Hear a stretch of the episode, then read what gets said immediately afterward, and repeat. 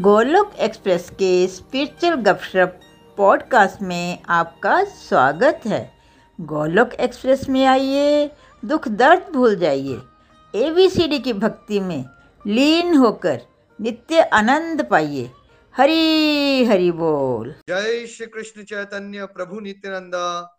श्री अद्वैता गदाधार श्रीवासदि गौर भक्त वृंदा हरे कृष्णा हरे कृष्णा, कृष्ण कृष्ण, हरे हरे।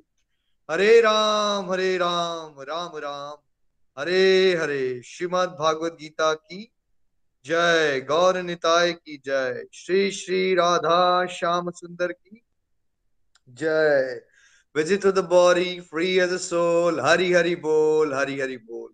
शरीर शरीर व्यस्त, आत्मा, शरीर मस्त। हरि नाम जपते हुए transform the world by transforming yourself जय श्री कृष्णा न शस्त्र पर न शास्त्र पर न धन पर और न ही किसी युक्ति पर मेरा जीवन तो आश्रित है प्रभु केवल और केवल आपकी कृपा शक्ति पर गोलोक एक्सप्रेस में आइए दुख दर्द भूल जाइए एबीसीडी की भक्ति में लीन होके नित्य आनंद पाइए हरी हरी बोल एवरीवन हरी हरी बोल आज के स्पेशल सत्संग में आप सभी का स्वागत है और जैसा आप जानते हैं कि कल बहुत ही ऑस्पिशियस डे है और कल तो ये सत्संग होता नहीं, इसलिए आज ही क्यों ना हम आपको बहुत बहुत शुभकामनाएँ श्री कृष्ण जन्माष्टमी की।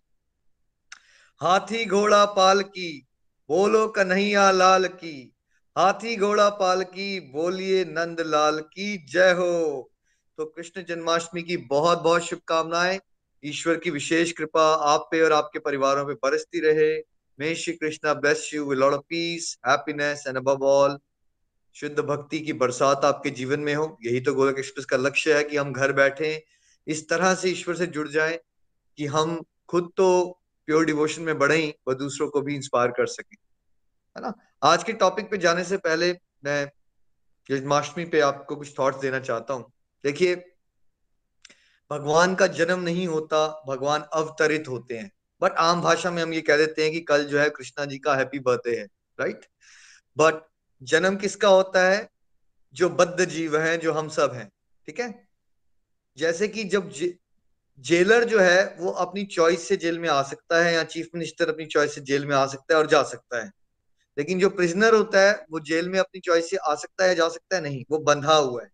वैसे ही जो बद्ध जीव है हम सब हम जन्म मृत्यु बुढ़ापा बीमारी में फंसे पड़े हैं। भगवान out of his free will वो चूज़ करते हैं और वो क्यों आते हैं? आप चैप्टर फोर में जान चुके हो और सब लोगों ने बी आर चोपड़ा की महाभारत देखी है है ना? उसमें क्या आता है? यदा यदा ही धर्म से तो भगवान क्यों अवतरित अवतार लेते हैं?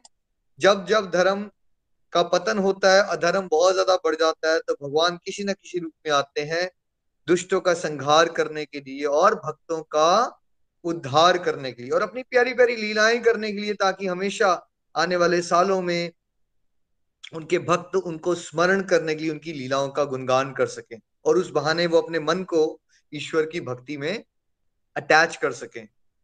तो वैसे तो भगवान के बहुत सारे अवतार हैं बट कल का जो स्पेशल डे है इसमें भगवान श्री कृष्ण जो स्वयं भगवान है ठीक है उन्होंने किसमें देवकी और वसुदेव जी के पा, पास है ना उनके पेरेंट्स कौन थे इस पर्टिकुलर लीला में? देवकी जी और वसुदेव जी। ठीक है? और आप सब जानते हैं कि जो कंस है, वो देवची, देवकी जी का जो है वो ब्रदर है और बहुत ही क्रूर है और एक भगवान की लीला में जो उनका अवतार हुआ है, उसमें उनका एक टारगेट ये है कि कंस का भी वध होना है, ठीक है? क्योंकि उसने बहुत ज़्यादा अत्याचार मचा रखे हैं। तो आकाशवाणी होती है जब देवकी वसुदेव का विवाह होता है तो आकाशवाणी होती है कि भाई, इनका जो आठवां पुत्र है, कंस का वध उसके हाथों निश्चित है। अब कंस डर जाता है और वो देवकी और वसुदेव को क्या कर देता है? कारागार में बंद कर देता है। और आप सबने वो स्टोरी देखी है जहाँ पे श्री कृष्ण लीला आपने देखी ही होगी, जहाँ पहले छह बच्चों को देवकी जी के जो है वो बहुत ही निर्दय, निर्दयता क्रुएलिटी से जो है, कंस जो है वो मार देता है। देखिए, एक थॉट इससे, कंस कौन है वैसे उनका? रिश्ते में क्या लगता है? मामा लगता है। वैसे है ना? हम सबको कई बार जीवन में बड़ा दुख आता है, हमें लगता है, चलो कहीं और से दुख आता तो इतनी बड़ी बात नहीं थी, लेकिन ये तो हमारे घर के ही, अपने ही लोग हमें दुख दे रहे हैं। तो इस कॉन्सेप्ट से हम क्या समझ सकते हैं यहाँ? भगवान की लीला में क्या बताया जा रहा है यहाँ पे? उनको दुख देने के लिए इनफैक्ट वध करने के लिए कोशिश कौन कर रहा है? कोई दूर का इंसान या उनके मामा जी? कौन कर रहा है? मामा राइट तो कलयुग का एक सिम्टम समझिए इससे। क्या कलयुग में रिलेशनशिप बहुत आइडियल होते हैं या कलयुग में कुछ भी हो सकता है? बहुत गंदगी है कलयुग में, है ना? कलयुग में, क्योंकि जब भगवान एक लीला करते हैं ना तो वो एक मूवी की डिज़ाइनिंग इस तरह से करते हैं कि हर एक हर एक मूवी के, हर एक सीन के अंदर, उस मूवी के सीन के अंदर एक लर्निंग छुपी होती है और वही लर्निंग हमें लेनी, है ना? तो सफरिंग जो है हमें कलयुग में कहाँ से ज़्यादा मिलेगी हमें?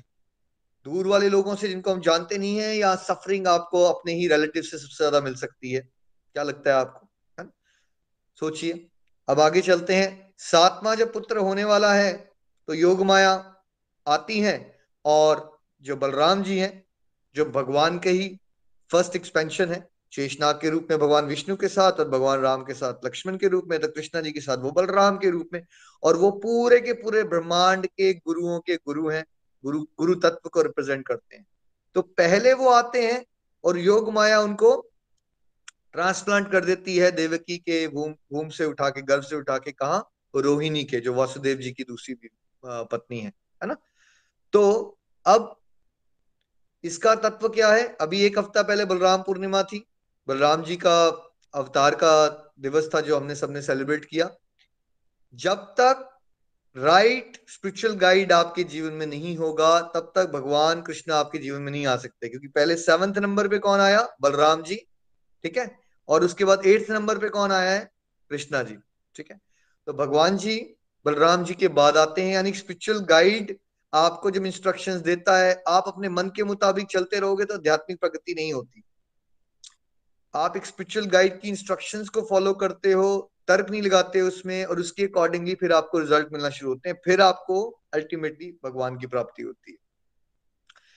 अब जब भगवान श्री कृष्ण अवतार लेते हैं, ठीक है तो क्या होता है? क्या दिखाया जाता है? वो कारागार में है, ठीक है, और उनकी बेड़ियाँ बेड़ियाँ टूट जाती हैं, वहाँ जो सिपाही हैं वो एकदम सो जाते हैं, उनको मूर्छा आ जाती है और जेल के दरवाजे खुल जाते हैं और वसुदेव जी जो है वो भगवान कृष्ण को, जो बेबी रूप में है, बाल गोपाल रूप में वो लेके कहा चले जाते हैं?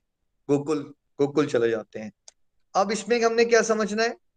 जब भगवान श्री कृष्ण हम सबकी बुद्धि में आएँगे तो क्या हम भी किसी तरह की जेल में हैं? आप बोलेंगे, निखिल जी, कौन सी जेल? हम तो अपने घर में रहते हैं। राइट बट क्या हम सब किसी जेल में हैं? आप सोच सकते हैं कि आप कोई जेल में हो। क्या आप चूज़ करते हो कि आपका जन्म कहाँ होगा? क्या आप चूज़ कर सकते हो कि आपकी डेथ कब होने वाली है? क्या आप चूज़ करते हो आपको कौन सी बीमारी आएँगी? जन्म, मृत्यु, बुढ़ापा, बीमारी, इसके जेल में हम सब कैद हैं। और अलग अलग नेगेटिविटीज की बेड़ियाँ हैं हमारे ऊपर। ईर्षा की, कामनाओं की, वासनाओं की। क्या आप में से कोई भी ऐसा है जो दुखी रहना चाहता है? या सभी ऐसे हैं जो सुखी रहना चाहते हैं? नीचे लिख के बताइए। कोई भी ऐसा जो दुखी रहना चाहता चाहता तो कोई नहीं है दुखी। बट ये बताइए, जो इंसान डिप्रेशन में भी चला जाता है या सुसाइड भी करना चाहता है क्या वो भी ये चाहता है कि वो दुखी रहना चाहता है? या वो कंट्रोल ही नहीं कर पाता अपनी फीलिंग्स और थॉट्स को इमोशंस को? और वो करते करते डिप्रेशन में चला जाता है। तो चाहते तो सभी सुखी होना है, लेकिन फिर भी तो कोई बंधन है ना? वो ऐसे कुछ बंधन है जो हमें सुखी नहीं होने देते, हमें आनंद में जीवन नहीं जीने देते, है ना? तो भगवान कृष्ण जब बुद्धि में आते हैं तो हमें बंधन से मुक्ति मिल जाती है। हम मोमेंट टू मोमेंट में ट्रू सेंस में प्रेजेंट में खुश रहना सीखते हैं। और जेल से मुक्ति मिल जाती है हमें, है ना? तो अब अल्टीमेटली हम सबको जन्माष्टमी पे क्या करना चाहिए? देखिए, सब अलग अलग तरह से ईश्वर का स्मरण करें, बस सबसे इंपॉर्टेंट क्या है? रात को 12 बजे हम तक व्रत आइडियली रिकमेंडेड होता है। व्रत का मतलब खाली ये नहीं होता कि आप खाना कम खाएँगे। व्रत का मेन मतलब क्या होता है? फास्ट करना या फीस्टिंग करना, सत्संग, साधना, सेवा की। मैक्सिमम लोग इंडिया में यही सोचते रह जाते हैं कि फास्ट का मतलब है, हमने थोड़ा सा खाना कम खाना है, या उस दिन ये वाला टिकड़ा खाना है, या उस दिन वो खाएँगे। इट्स नॉट अबाउट फ़ूड ठीक है? फ़ूड एक सेकेंडरी बात है। तो कल सबसे पहले आप फास्ट रखें बारह बजे तक, और उसमें आप क्या करें? मैक्सिमम टाइम आपने जितना हो सके अपनी ड्यूटी जो इंपॉर्टेंट है, वो करें और जो थोड़ी अवॉइडेबल है, जो कल परसों कर सकते हो, उसको एक दिन डिले करो और मैक्सिमम टाइम बनाओ। सबसे ज़्यादा क्या करो? हरे कृष्ण हरे कृष्ण कृष्ण कृष्ण, हरे हरे हरे राम हरे राम राम राम, हरे। जितना हो सके अपने आप को नाम जाप में लगाइए। आप फैमिलीज़ में रह रहे हो तो खूब घर में कीर्तन कीजिए, है ना? जैसे आप लोग पार्टीज़ किया करते थे ना वर्ल्ड लाइफ में पार्टियाँ होती हैं। वैसे कल पार्टी का दिन है सेलिब्रेशन का दिन है, क्योंकि भगवान श्री कृष्ण का अवतार लेने का दिन है। और हमने जीवन ऐसे जीना है वैसे कि रामनवमी और कृष्ण जन्माष्टमी हमारे जीवन में रोज आए। ठीक है, अभी हम रोज नहीं कर पाते तो कम से कम कल के स्पेशल डे पे हम कोशिश करें कि कल ज़्यादा से ज़्यादा समय हमने कृष्ण कॉन्शियसनेस में गुजारना है। हमने कीर्तन करना है, हमने भजन करना है, हमने माला करनी है, ठीक है? और हमने जो बनाना भी है रात को, भगवान जी को सोच के कि भगवान जी को क्या मज़ा आएगा बनाने क्या खाने में मज़ा आएगा? है ना? हम भगवान जी के लिए क्या बनाए स्पेशल है ना? भगवान का अभिषेक कीजिए। आपको जो अच्छा लगता है, भगवान का श्रृंगार कीजिए, भगवान के लिए कोई स्पेशल डिशेस बनाइए, है ना? Spend more and more time है ना? जैसे आप वर्ल्ड लाइफ में भी करते हो, अगर आपका बेटे का बर्थडे होता है या किसी का लव वन का बर्थडे होता है तो आपका फोकस होता है थोड़ा कि उसके लिए कुछ स्पेशल किया जाए। तो अब कल आपने सोचना है कि भगवान श्री कृष्ण का अवतार लेने का दिन है तो हमने मैक्सिमम टाइम अपना सत्संग साधना सेवा में गुजारना है। और सेकेंडरी पार्ट जिसकी जो फ़िज़िकल कैपेसिटी है, जो हेल्थ कंडीशंस हैं और जो स्पिरिचुअल लाइफ की जिसकी स्टेज है, उसके हिसाब से आप इजी व्रत भी रख सकते हो फ़ूड वाला और डिफ़िकल्ट भी रख सकते हो। सबसे डिफ़िकल्ट होता है निर्जल, जिसमें आप पानी भी नहीं पीते और आप 12 बजे के बाद भगवान को भोग लगाने के बाद प्रसाद रूप में एज ए फैमिली ग्रहण कर सकते हो, आरती वगैरह करके। अगर आपको वो मुश्किल लगता है तो आप पानी पी सकते हो। अगर वो भी मुश्किल लगता है तो पानी या जूसेस लिक्विड्स पी ले सकते हो। वो भी मुश्किल लगता है तो फ्रूट्स ले लीजिए, ठीक है? और अगर वो भी मुश्किल लग रहा है तो फिर जो टिपिकल हमारे व्रतों में इंडिया में होता है कि हमने आलू खा लिए या व्रत का सामान खा लीजिए, है ना? बट मेन थिंग इज़ क्या है मेन थिंग कि हमें ज़्यादा से ज़्यादा अपना समय ईश्वर की डिवोशन में लगाना है है ना? तो आप सभी को happy very very happy Shri Krishna Janmashtami आपको और आपके परिवारों पे भगवान श्री कृष्ण की खूब सारी ब्लेसिंग्स हो। बहुत सारा प्यार आपको ईश्वर का मिले और आपके हृदय में परिवर्तन हो जाए और जो संसार से आपकी अटैचमेंट है वो खत्म हो जाए और आपकी सारी की सारी अटैचमेंट जो है वो प्रभु प्रेम में लग जाए। और आप संसार में भी जो रहते हुए ड्यूटीज़ करो या रिश्ते निभाओ वो भी प्रभु की प्रसन्नता के निभाओ, इसलिए निभाओ कि मेरे प्रभु को मुझे खुश करना है। आप सबको ईश्वर शुद्ध भक्ति का आशीर्वाद दें। Happy Janmashtami once again Hare Krishna Hare Krishna Krishna Krishna, Hare Hare. Hare Ram Hare Ram Ram Ram. तो आज जो हमारा टॉपिक है डिस्कशन का आई थिंक कल एक गोलोकी ने क्वेश्चन पूछा था कि भाई, कई बार पूछ लेते हैं लोग कि भाई, ठीक है, आप एनिमल्स तो नहीं खा रहे हो, लेकिन प्लांट्स में भी तो लाइफ होती है तो इसका क्या लॉजिक है? या फिर कुछ लोग तो हमें दिखते हैं कि वो तो फ़िश भी खाते हैं, लेकिन वो भी तो भक्ति कर रहे हैं। इस तरह की बातें आई थी तो मुझे लगा कि वो एक टॉपिक बड़ा डिटेल में हम दस मिनट में नहीं समझा पाएँगे, इसलिए भी थॉट कि आज उसके लिए स्पेसिफिक सत्संग रखेंगे हम। बट वहाँ जाने से पहले हम टॉपिक को इस तरह से कवर करते हैं कि जैसे जैसा अन्न है, वैसा ही मन है। और जैसी, जैसा पानी है, वैसी ही वाणी है, ठीक है? तो जो जिस प्रकार का आप अन्न लेते हो, वैसा ही आपका मन बन जाता है। पहले मन क्या होता है? देखिए, वो जो विचारों का आपके अंदर एक इंजन लगा है ना, जो सोच रहे हो आप, जो आप हमेशा कहते हैं, मुझे ऐसा लग रहा है। आप सोचते हो कि मुझे ऐसा लग रहा है और मुझे वैसा लग रहा है। ये बताइए, जो आप चिंता में आते हो कि तो वो क्या है? वो फीलिंग है ना एक? इमोशन है। कहाँ क्रिएट हो रहे हैं सारी feelings stress anxiety depression restlessness तनाव, कोई भी वर्ड यूज़ करो जो आपने फीलिंग्स ली है। आपको मुझे लग रहा है कि वो मुझे पसंद नहीं करता। ये फीलिंग्स कहाँ जनरेट होती है? ये होती है हमारे मन में, ठीक है? क्या हम मन है? हम मन नहीं। हम कौन है? हम भगवान के अंश हैं, आत्मा कहते हैं जिसको लेकिन अब जिस तरह के हमारे मन में विचार आएँगे, हमारा जो लाइफ का एक्सपीरियंस होगा, किसके ऊपर निर्धारित है कि आप कितने बड़े घर में रहते हो आपके पास कितनी गाड़ियाँ हैं, या आप इंटरनल लेवल पे आप क्या फील कर रहे हो? आपका लाइफ का जो एक्सपीरियंस है, वो किस पे निर्धारित है? आपके मेंटल स्टेट में कितनी नेगेटिव थिंकिंग आ रही है, या फिर कितनी पॉजिटिव थिंकिंग आ रही है? ठीक है? अब सब सब कहते हैं आम भाषा नहीं पॉजिटिव सोचो, बुरा मत सोचो। देखिए, किसी को डिप्रेशन हो रखी है, आप उसको बोलते रहिए लेक्चर देते रहिए। पॉजिटिव सोचा करो डिप्रेशन में मत जाओ डिप्रेशन में मत जाओ। तो क्या हम सब ऐसे पॉजिटिव हो जाएँगे? है ना? और ऐसे ही केसेस में देखी जा रहे हैं हम कि कितने लोग डिप्रेशन में जाते जा रहे हैं नेगेटिव होते जा रहे हैं और उसमें मेरे कुछ फ्रेंड्स जो साइकोलॉजी की डिग्रीज कर चुके हैं, वो खुद डिप्रेशन में चले गए। क्या आप ऐसे लोगों को जानते हैं जो खुद डॉक्टर्स हैं और बहुत वेल एजुकेटेड होते हैं साइकोलॉजी की डिग्री कर लेते हैं क्या उसके बाद भी वो अपने मन को नियंत्रण कर पाते हैं? नहीं कर पाते। ठीक है? तो ये जो आज का टॉपिक है, हम आपको बड़ा एक सिंपल फॉर्मूला बताएँगे, जो हमारा फॉर्मूला नहीं है वैदिक सिस्टम का फॉर्मूला है। चैप्टर 17 में उसकी शुरुआत हो गई थी, आपने समझी थी ये बात, है ना?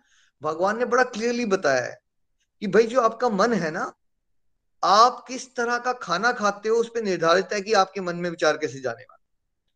हर एक चीज़ को तीन गुणों के एंगल से बांटा गया है वैदिक सिस्टम में, तामसिक, राजसिक और सात्विक, है ना?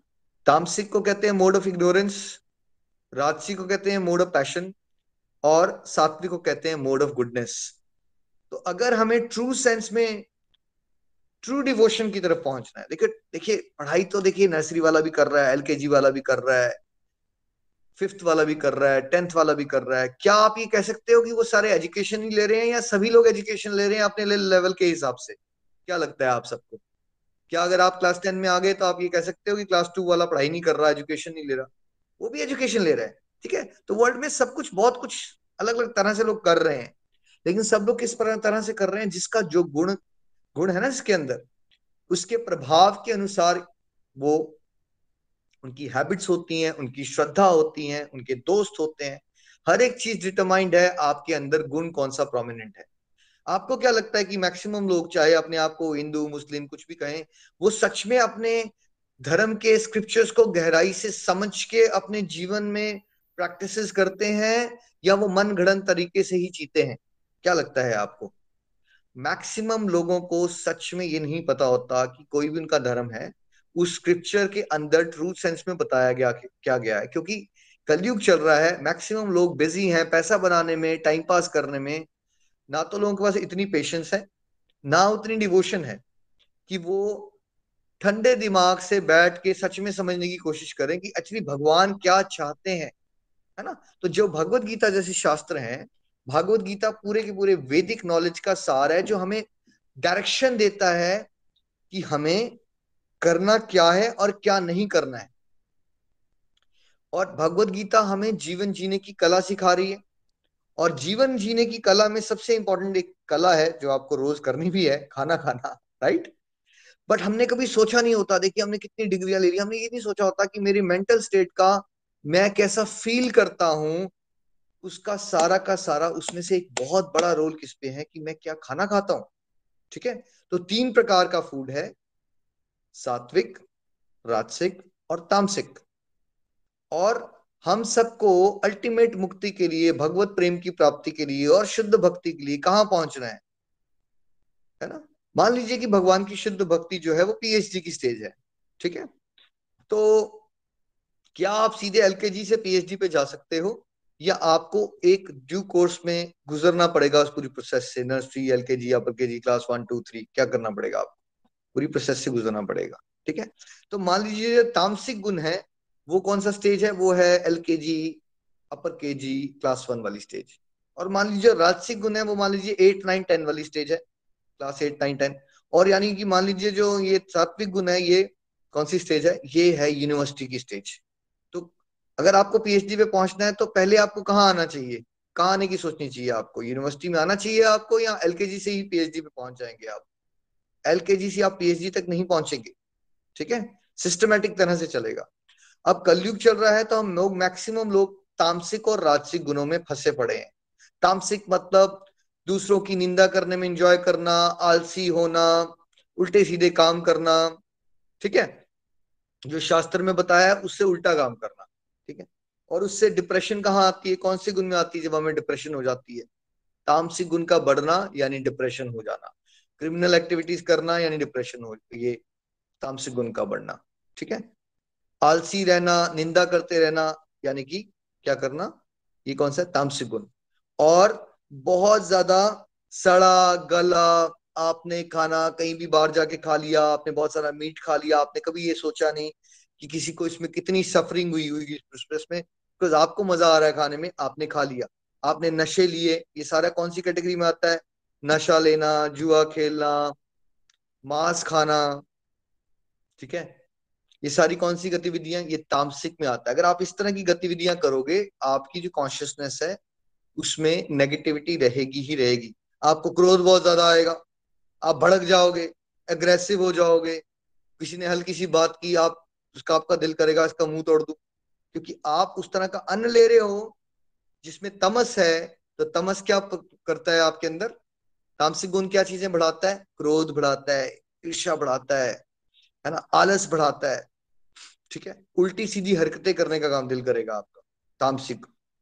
बहुत ज़्यादा आपने खाना बनाया और उसके बाद आपने उसको फ्रीज करके रख दिया और एक महीने के बाद खाया। तो इस तरह का खाना भी क्या है? तामसिक है, ठीक है? इसके ऊपर की कैटेगरी राजसिक है। राजसिक में क्या होता है? हम वर्ल्ड में ना कंपटीशन में लगे रहते हैं। मेरी गाड़ी हो तो ऐसी हो जो सब लोग कहें, वाह जी वाह, क्या बात है। हम नेम और फेम और मनी के गेम में रहते हैं। तामसिक से थोड़ा बेटर है बिकॉज़ कम से कम हम दूसरों का नुकसान पहुँचाने के बारे में ज़्यादा नहीं सोचते। हम मटेरियल सक्सेस के बारे में सोचते हैं कि लाइफ में कैसे सक्सेसफुल हो जाऊँ, मेरी गाड़ी, मेरा बंगला, मेरा करियर राइट तो राजसिक गुण में लाइफ इज़ अ चेज मुझे कुछ अचीव करना है। टारगेट्स गोल्स भागो, ये पा लिया उसमें खुश मत रहो, अगला टारगेट रखो। आपने सोचा कि मुझे यहाँ तक पहुँचना है, वो पहुँचने के बाद खुश मत रहो, आगे भागो, भागते रहो। ठीक है? तो राजसी गुण में क्या होता है? जेलसी बहुत होती है ग्रीड बहुत होती है लस्ट बहुत होती है। और क्या कोई खुश रह सकता है? नहीं, खुश नहीं रह सकता कोई। उसको चिंता बहुत रहेगी, है ना? उसकी मटेरियल डिजायर्स कभी खत्म नहीं होगी। उसकी दस डिजायर्स पूरी होती हैं तो पचास डिजायर्स और बढ़ जाएँगी उसकी। लेकिन क्या वो मटेरियल लाइफ में एक सक्सेसफुल इंसान बन सकता है? जिसके अंदर राजसिक गुण बढ़ जाएगा। Mode of passion yes worldly sense में वो एक बहुत सक्सेसफुल पर्सन हो सकता है। वो एक बहुत बड़ा फेम फ़िल्म स्टार बन सकता है, वो कॉर्पोरेट चला सकता है, वो सीईओ बन सकता है। वो बहुत अचीवर बहुत वर्ल्डली लाइफ के एंगल से वो बहुत बड़ा अचीवर बन सकता है। बट उसके पास क्या नहीं होगा? उसके पास मन की शांति नहीं होगी। उसको इंटरनल लेवल पे पीस और हैप्पीनेस नहीं मिलेगी। वो उसका जीवन दौड़ा हुआ होगा, वो दौड़ता रहेगा। ठीक है? और क्या ये तामसिक और राजसिक गुण से हम स्क्रिप्चर्स को समझ सकते हैं और भगवान के नज़दीक आ सकते हैं? ट्रू सेंस में। भगवान के नज़दीक नहीं आ सकते आप। आप ट्रू सेंस में स्क्रिप्चर्स में क्या बताया गया समझ नहीं आएगा आपको, ठीक है? क्योंकि स्क्रिप्चर्स को गहराई से समझने के लिए आपको कौन सा गुण प्रधान चाहिए? आपको सात्विक गुण प्रधान चाहिए, क्योंकि सात्विक गुण में क्या मिलता है? मन की शांति मिलती है। एग्ज़ाम्पल से समझिए, एक समुद्र में तूफ़ान आ रखा है, आप किश्ती में बैठे हो तूफ़ान के बीच में, दूसरा इंसान भी एक किश्ती में बैठा है बगल में ही आपके, दस मीटर दूर, और वहाँ ब्लैक बोर्ड पे आपको दिखा रहा है। चाहे एबीसीडी पढ़ा रहा हो वहाँ से, सोच के देखिए अगर आपको एक किश्ती में बैठे हो जहाँ समुद्र में तूफ़ान आ रखा है, वो बहुत अच्छा टीचर है जो आपको पढ़ा रहा है वहाँ से एबीसीडी क्या आपको एबीसीडी भी समझ आने वाली है जब तूफ़ान चल रहा है तो? किसको लगता है समझ आ जाएगी और किसको लगता है नहीं समझ आएगी? कुछ समझ नहीं आएगा। आसान भी होगा तब भी समझ नहीं आएगा बिकॉज़ तूफ़ान आ रखा है। तूफ़ान कहाँ आया हुआ है हम सबके? तामसिक और राजसिक गुण जो प्रधान होता है तो हमारे अंदर जो है, अंतकरण में एक तूफ़ान आ रखा होता है। विचारों से भरे हुए होते हैं हम। हमारे और वो विचार कौन से नेचर के होते हैं। वो विचार नेगेटिव वाले होते हैं या पॉजिटिव वाले होते हैं? वो विचार जो होते हैं, वो नेगेटिव वाले होते हैं। उसने मुझे ऐसा क्यों कह दिया? मेरे साथ ऐसा क्यों हुआ था दस साल पहले? कल को मेरे साथ क्या होगा? हाँ ये मेरा बेटा कहीं हॉस्टल में जाया तो उसके साथ कुछ होना जाए। राइट ऐसे विचारों की भरमार होती है हमारे जीवन और इतना तूफ़ान आ रखा होता है and it does not matter कि आपने एजुकेशन ली है या नहीं ली है इट डज नॉट मैटर आप करियर में आई ऑफिसर हो या मिनिस्टर हो, जिस भ्रम में हम जीते हैं कि हम मिनिस्टर बन जाएँगे तो हम सुखी हो जाएँगे, कुछ नहीं है इससे लेने देना। आप जितना वर्ल्डली लाइफ की चेज के ऊपर ऊपर बैठे हो, उतना दुखी और परेशान हो आप रियलिटी में। क्योंकि आपको उतने प्रेशर से डील करना पड़ेगा बट दुर्भाग्य की बात यह है कि वो प्रेशर्स को डील कैसे करना है, वो आर्ट ऑफ़ माइंड मैनेजमेंट की कोई एमबीए अवेलेबल नहीं है। एमबीए अवेलेबल है बिज़नेस मैनेजमेंट की बट मन को नियंत्रण कैसे करना है और जो हमारे अंदर तूफ़ान आ रखा है विचारों का, इसको हम कैसे रोकेंगे? क्या किसी को याद आ रहा है स्कूल में कोई ऐसा टॉपिक एक घंटे का हमने पढ़ा हो, जहाँ यह बताया गया हो पीस कैसे मिलती है हैप्पीनेस कैसे मिलती है एंगर को कैसे मैनेज करोगे और बेटा जीवन में जो रिवर्सल आ जाएँगे ना, जैसे मेरे साथ हुआ ऑस्ट्रेलिया पहुँच गए, गाड़ी भी ले ली और उसके बाद एक्सीडेंट हो जाता है, हड्डियाँ टूट जाती हैं हॉस्पिटलाइज हो जाते हो। है? क्वेश्चन मैं तो इंडिया की सबसे अच्छी यूनिवर्सिटी सबसे फ़र्स्ट प्राइवेट यूनिवर्सिटी मणिपाल से डेंटिस्ट बन गया। इतनी पढ़ाई करने के बाद ऑस्ट्रेलिया भी पहुँच गया पोस्ट ग्रेजुएशन करने के लिए। अब एक्सीडेंट हो गया है हड्डियाँ टूट गई हैं बट ये तो किसी ने बताया नहीं कि लाइफ में जब डिफ़िकल्ट टाइम आ जाएगा तो इसको डील कैसे करूँगा? तो मैं तो अनपढ़ हूँ, क्योंकि मुझे यही नहीं आता कि मैं अपनी इमोशंस को डील कैसे करूँ, है ना? तो राजसिक और तामसिक गुण में क्या होता है? आपके अंदर इमोशंस का ऐसा तूफ़ान आ रखा होगा कि आप सब्र से, अगर एक स्पिरिचुअल गाइड कोई आपको समझाना भी चाहे, या आपके सामने भगवत गीता की कथा भी लग जाएगी टीवी पे, आपको पल्ले ही नहीं पड़ेगा, आपके ऊपर से बाउंसर निकलेंगे। क्या बोल रहे हैं भाई? इसका मेरे जीवन से लेना देना क्या है? पता नहीं क्या बोलते रहते हैं। या हमारा आज की ज़िंदगी नहीं संभल रही। पता नहीं क्या समझाते रहते हैं ये लोग राइट बाबा जी? तो सबसे पहले आपको कहाँ पहुँचना है? आपको सात्विक गुण तक पहुँचना है। सात्विक गुण कैसे बढ़ेगा आपका? है ना? सबसे इंपॉर्टेंट बात क्या है सात्विक गुण में? पहले आप अपने डाइट को चेंज कीजिए। ठीक है? सात्विक आहार क्या है? सिंपल जितना सिंपल वेजिटेरियन फ़ूड आप लोगे ठीक है? जितना close to nature for example आपने एक सेब खा लिया। तो सेब क्या है? फ्रूट खाया आपने। एग्जैक्ट इंजेक्शन लगा लिया आपने भी अब सात्विक गुण का। जितना आप फ्रूट्स खाओगे, हरी सब्ज़ियाँ खाओगे, दालें खाओगे, और पानी ज़्यादा से ज़्यादा पियोगे सिंपल सिंपल बातें हैं कुछ ज़्यादा बड़ी बात जो हमारे बड़े बूढ़े समझाया करते थे, जो हमें बोरिंग लगती हैं, थोड़ा सा वापस चलिए। जो मैंने भी कहा बचपन में, पापा क्या हर बार मम्मा ये बीमारों वाली दाल खिला देते हो? जितना कम तड़का, जितने कम मसाले, जितना सिंपल होगा, जो डॉक्टर्स बताते हैं ना, जब आप बहुत बीमार हो जाओ और कहते हैं, थोड़ा सा ना पेशेंट इनको थोड़ा सिंपल फ़ूड खिलाओ। वो जो सिंपल फ़ूड है ना आपका सिंपल वेजिटेरियन फ़ूड वो क्या है? फ्रेशली मेड आइडली जैसे हमारे पुराने जमाने में दादी मम्मा किया करते थे। कि भाई, हम जब बड़े हो रहे थे भोड़ होती थी, वहाँ किचन होती थी, उसमें सारे लोग, बहुत सारे लोग होते थे। मम्मा वगैरह खाना बनाते थे या दादी जी खाना बनाते थे, उसी समय भोग लगता था ईश्वर को और फिर फैमिली फ्रेश उसी समय खा लेती थी। आइडियली अगर हम ये कर पाए, मैं नहीं कह रहा आप एक दिन में ये कल्चर चेंज कर लोगे अपने परिवार का बट कॉन्सेप्ट को समझने की कोशिश करो। कॉन्सेप्ट ये है कि जितना fresh vegetarian food simple food होगा, जिसमें तड़के कम होंगे, मसाले कम होंगे, ठीक है? और आइडियली क्या करना है हम सबको? चैप्टर थ्री में थर्टीन श्लोक में भागवत गीता ने क्या कहा? मैं भगवान ने, श्री कृष्ण ने क्या एडवाइस किया हमें? अर्जुन मेरे भक्त पापों से इसलिए बच जाते हैं क्योंकि वो सारे अन्न को मुझे ऑफ़र करके मुझे भोग अर्पित करने के बाद ही ग्रहण करते हैं। बाकी लोग जो अपनी इंद्रिय भोग के लिए खाते हैं, वो पाप ही खाते हैं। सिंपल भाषा में समझिए। आपके घर में दादाजी रहते हैं आपको आइडली खाना किसको खिलाना चाहिए? दादाजी को या खुद खा लेना चाहिए? आपको क्या करना चाहिए आइडली आपके घर में बड़े हैं, आपको क्या करना चाहिए? पहले बड़ों को पूछना चाहिए, ठीक है? बड़ों को ऑफ़र करने के बाद फिर आपको ग्रहण करना चाहिए राइट बेसिक कॉमन सेंस है हमारी। अब इस ब्रह्मांड में सबसे बड़ा कौन है? जिसने हमें सब कुछ दिया, ये बात करने की शक्ति, ये सोचने की शक्ति, सुनने की शक्ति ये जो खाना भी आपके सामने है, जो आप चीज़ें खरीद पाते हो जॉब मिली हुई है, ये फैमिली है, सभी तो प्रभु ने दिया है। तो अगर हम प्रभु की प्रसन्नता के लिए ईश्वर को भोग लगा के प्रसाद रूप में अन्न को ग्रहण नहीं करते तो चाहे आप वेजिटेरियन फ़ूड भी खा रहे हो तो उसमें भी पाप है भाई। है ना? तो आइडियली हम सबको क्या करना है कि हमने हर एक चीज़ जो ग्रहण करनी है चाहे वो फ़ूड हो, चाहे वो आपके घर में कोई नई चीज़ें खरीद के आओ, चाहे आप कार खरीदे हो, चाहे घर खरीदे हो, आपको भगवान को प्रेयर्स करके simple Hare Krishna Hare Krishna Krishna Krishna, Hare Hare Hare Ram Hare Ram Ram Ram. Thank you भगवान जी, है ना? अपनी भाषा में, हिंदी, पंजाबी, बंगाली, जो भी आपको आती है, जैसे आप प्यार से, अपने बिलवड फादर से बात कर रहे हो, भगवान आप ही ने मुझे सब कुछ दिया है प्लीज़ ब्लेसिंग्स देना, ताकि हम इसका जो सदुपयोग कर पाए। ये जो चीज़ें हैं, इससे हमारे जीवन में शांति आए, हमें सद्बुद्धि मिले, हम प्रभु आपके रास्ते में चले विषय विकारों का नाश हो। सिंपल सिंपल बातें। ऐसा नहीं कि आप बड़े ज़्यादा हैवी संस्कृत के श्लोक बोलोगे, तभी भगवान को पल्ले पड़ता है। भाई, दुनिया की कोई ऐसी लैंग्वेज नहीं है जो भगवान को समझ नहीं आती। वो सबसे बड़ी लैंग्वेज है भाव। आपको ऐसे फील करना है जैसे आपके सामने खड़े हैं भगवान और उनसे आप डायरेक्टली बातें कर रहे हो। तो भोग लगाइए और भोग लगाने के बाद दो चार मिनट के बाद जो आप, वो जो फ़ूड है, वो सारा फ़ूड में मिक्स कर दीजिए। तो आपके फैमिली में, ऐसे आप जाते हो मंदिरों में, हल्का सा झुकते हो, हल्का सा प्रसाद लेने के लिए, आपको ये आइडिया मिला, आपके घर का पूरा का पूरा खाना प्रसाद बन जाएगा। और देखिए कैसे, ये बात को आप प्रैक्टिस कीजिए तीन से छह महीने में, कैसे आपकी फैमिली के अंदर पीस नहीं आती। पीस आना शुरू हो जाएगी।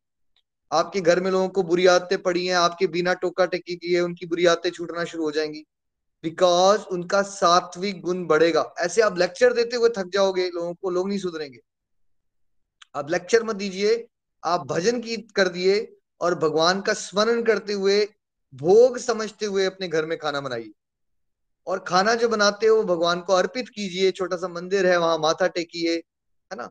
अपनी थोड़ी प्रेयर्स कीजिए, बच्चे हैं तो उस एक्टिविटीज़ में बच्चों को इन्वॉल्व कीजिए, उनको भी संस्कार अच्छे पड़ते हैं। और उसके बाद जब आपकी फैमिली वो प्रसाद रूप में ग्रहण करेगी तो ब्लेसिंग्स मिलती हैं और उससे आपका हार्ट ट्रांसफॉर्म हो जाएगा, आपकी फैमिली का बिना बोले हुए। ठीक है? हमेशा याद रखिएगा, पारिवारिक जीवन में जितना आप लेक्चर दोगे ना एक दूसरे को, उतने झगड़े पड़ेंगे। ये समस्याएँ हैं हमारे घरों में लेडीज़ की खासकर। वो पीछे पड़ जाती हैं हस्बैंड्स के। तुम ये नहीं करते, तुम शराब छोड़ दो, तुम जुआ खेलते हो, तुम जितना आप लेक्चर दोगे, उतना आप अपने रिश्ते में कड़वाहट पैदा कर लोगे। और आप बच्चों को भी ऐसे टोकते रहोगे। बच्चे बोलेंगे, यार, क्या यार, दिमाग खराब कर दिया इसने। ठीक है? साइकोलॉजी समझिए ह्यूमन साइकोलॉजी समझिए। क्या आपको अगर यहाँ पे अभी मैं खड़ा करके झाड़ लगाना शुरू कर दूँ, आप अगली बार सत्संग में आएँगे या भाग जाएँगे? बोलेगे, भैया, माफ़ करो, हम नहीं आएँगे। राइट ह्यूमन में, क्या ह्यूमन बींग्स क्या चाहते हैं? Love and appreciation no one wants to be told of सबको पता होता है मैं गड़बड़े कर रहा हूँ। बट अगर आप उसको लेक्चर दोगे ना, वो आपका ब्रिज टूट जाएगा, आपकी बात नहीं सुनेगा वो। आपके सामने भी खड़ा होगा, पर्सन में आपको सुन नहीं रहा होगा, ठीक है? जब आप प्रभु से बातें करोगे, प्रभु से प्रेस कीजिए ना उसके लिए। आप क्यों कंट्रोलर बनना चाहते हो? प्रभु कंट्रोलर है, उनके हाथ में छोड़िए, उनको पता है कि इसको कब सुधारना है। आप अपना ज़ोर जो दूसरों को सुधारने में लगा रहे हो, आप ईश्वर की भक्ति में लगाइए जरा, देखिए। फिर भगवान क्या कहते हैं? तू करता वो है जो तू चाहता है तो होता वो है जो मैं चाहता हूँ। तू वो तो करके देख, बेटा, जो मैं चाहता हूँ तो फिर वो होगा जो तू चाहता है। सारी की सारी गेम चेंज हो जाएगी आपकी लाइफ में। जितना ज़ोर आप चीज़ें करने में लगाते हो लाइफ को ट्रांसफॉर्म करने में, दूसरों को बदलने में लगाते हो, अगर उतना ज़ोर आप ईश्वर की डिवोशन में खोने में लगाओ तो देखिए कितना जॉयफुल लाइफ की लाइफ हो जाएगी। और आपकी जॉयफुल वाइब्रेशन से आपके बिना एफर्ट किए हुए लोग बदलना शुरू हो जाएँगे। तो आपने क्या करना है? सिंपल वेजिटेरियन फ़ूड जितना हो सके रेस्टोरेंट ईटिंग को अवॉइड कीजिए टेक अवेज को अवॉइड कीजिए। ओके आप दोनों कॉर्पोरेट में काम करते हैं, एक दिन में चेंज नहीं ला पाओगे। Let's start with the weekend आपके पास आज दिन है, आज तो थोड़ा घर में खाना बना लो। अभी हालात ही हमारे हो गए हैं। बीस पच्चीस साल में हमारे देश में एक कल्चर क्या सबसे ज़्यादा बदला अगर हम देखें तो? पच्चीस, तीस, चालीस साल पहले जरा थोड़ा सा पीछे जाइए। क्या ईटिंग आउट कल्चर हुआ करता था? क्या हम टेकअवेज लिया करते थे? एक डायरेक्ट ग्राफ दिखेगा। पहले डिप्रेशन ज़्यादा थी या आज डिप्रेशन ज़्यादा है। डायरेक्ट लिंकेज देखते हैं आप। डिप्रेशन कब ज़्यादा थी? पहले की लेडीज़ को ज़्यादा काम करना पड़ता था या आज की लेडीज़ को काम करना पड़ता है? थोड़ा सोच के देखते हैं। पहले चक्की भी पीसी जा रही थी वॉशिंग मशीन में नहीं थी। घर में बच्चे भी कई बार बारह बारह होते थे भाई ज्वाइंट फैमिलीज़ होती थी। बहुत काम होता था। पर टॉलरेंस पावर बहुत है थी। एक कारण उसका क्या था? हर एक वैदिक परिवार में घर में भोग लगा करता था। और क्या आपने देखा अपने दादा दादी को? वो डेटिंग के लिए ईटिंग आउट करने जाया करते थे चालीस साल पहले। याद कीजिए कोई समय, ऐसा याद हो। कोई कॉन्सेप्ट नहीं था ईटिंग आउट का।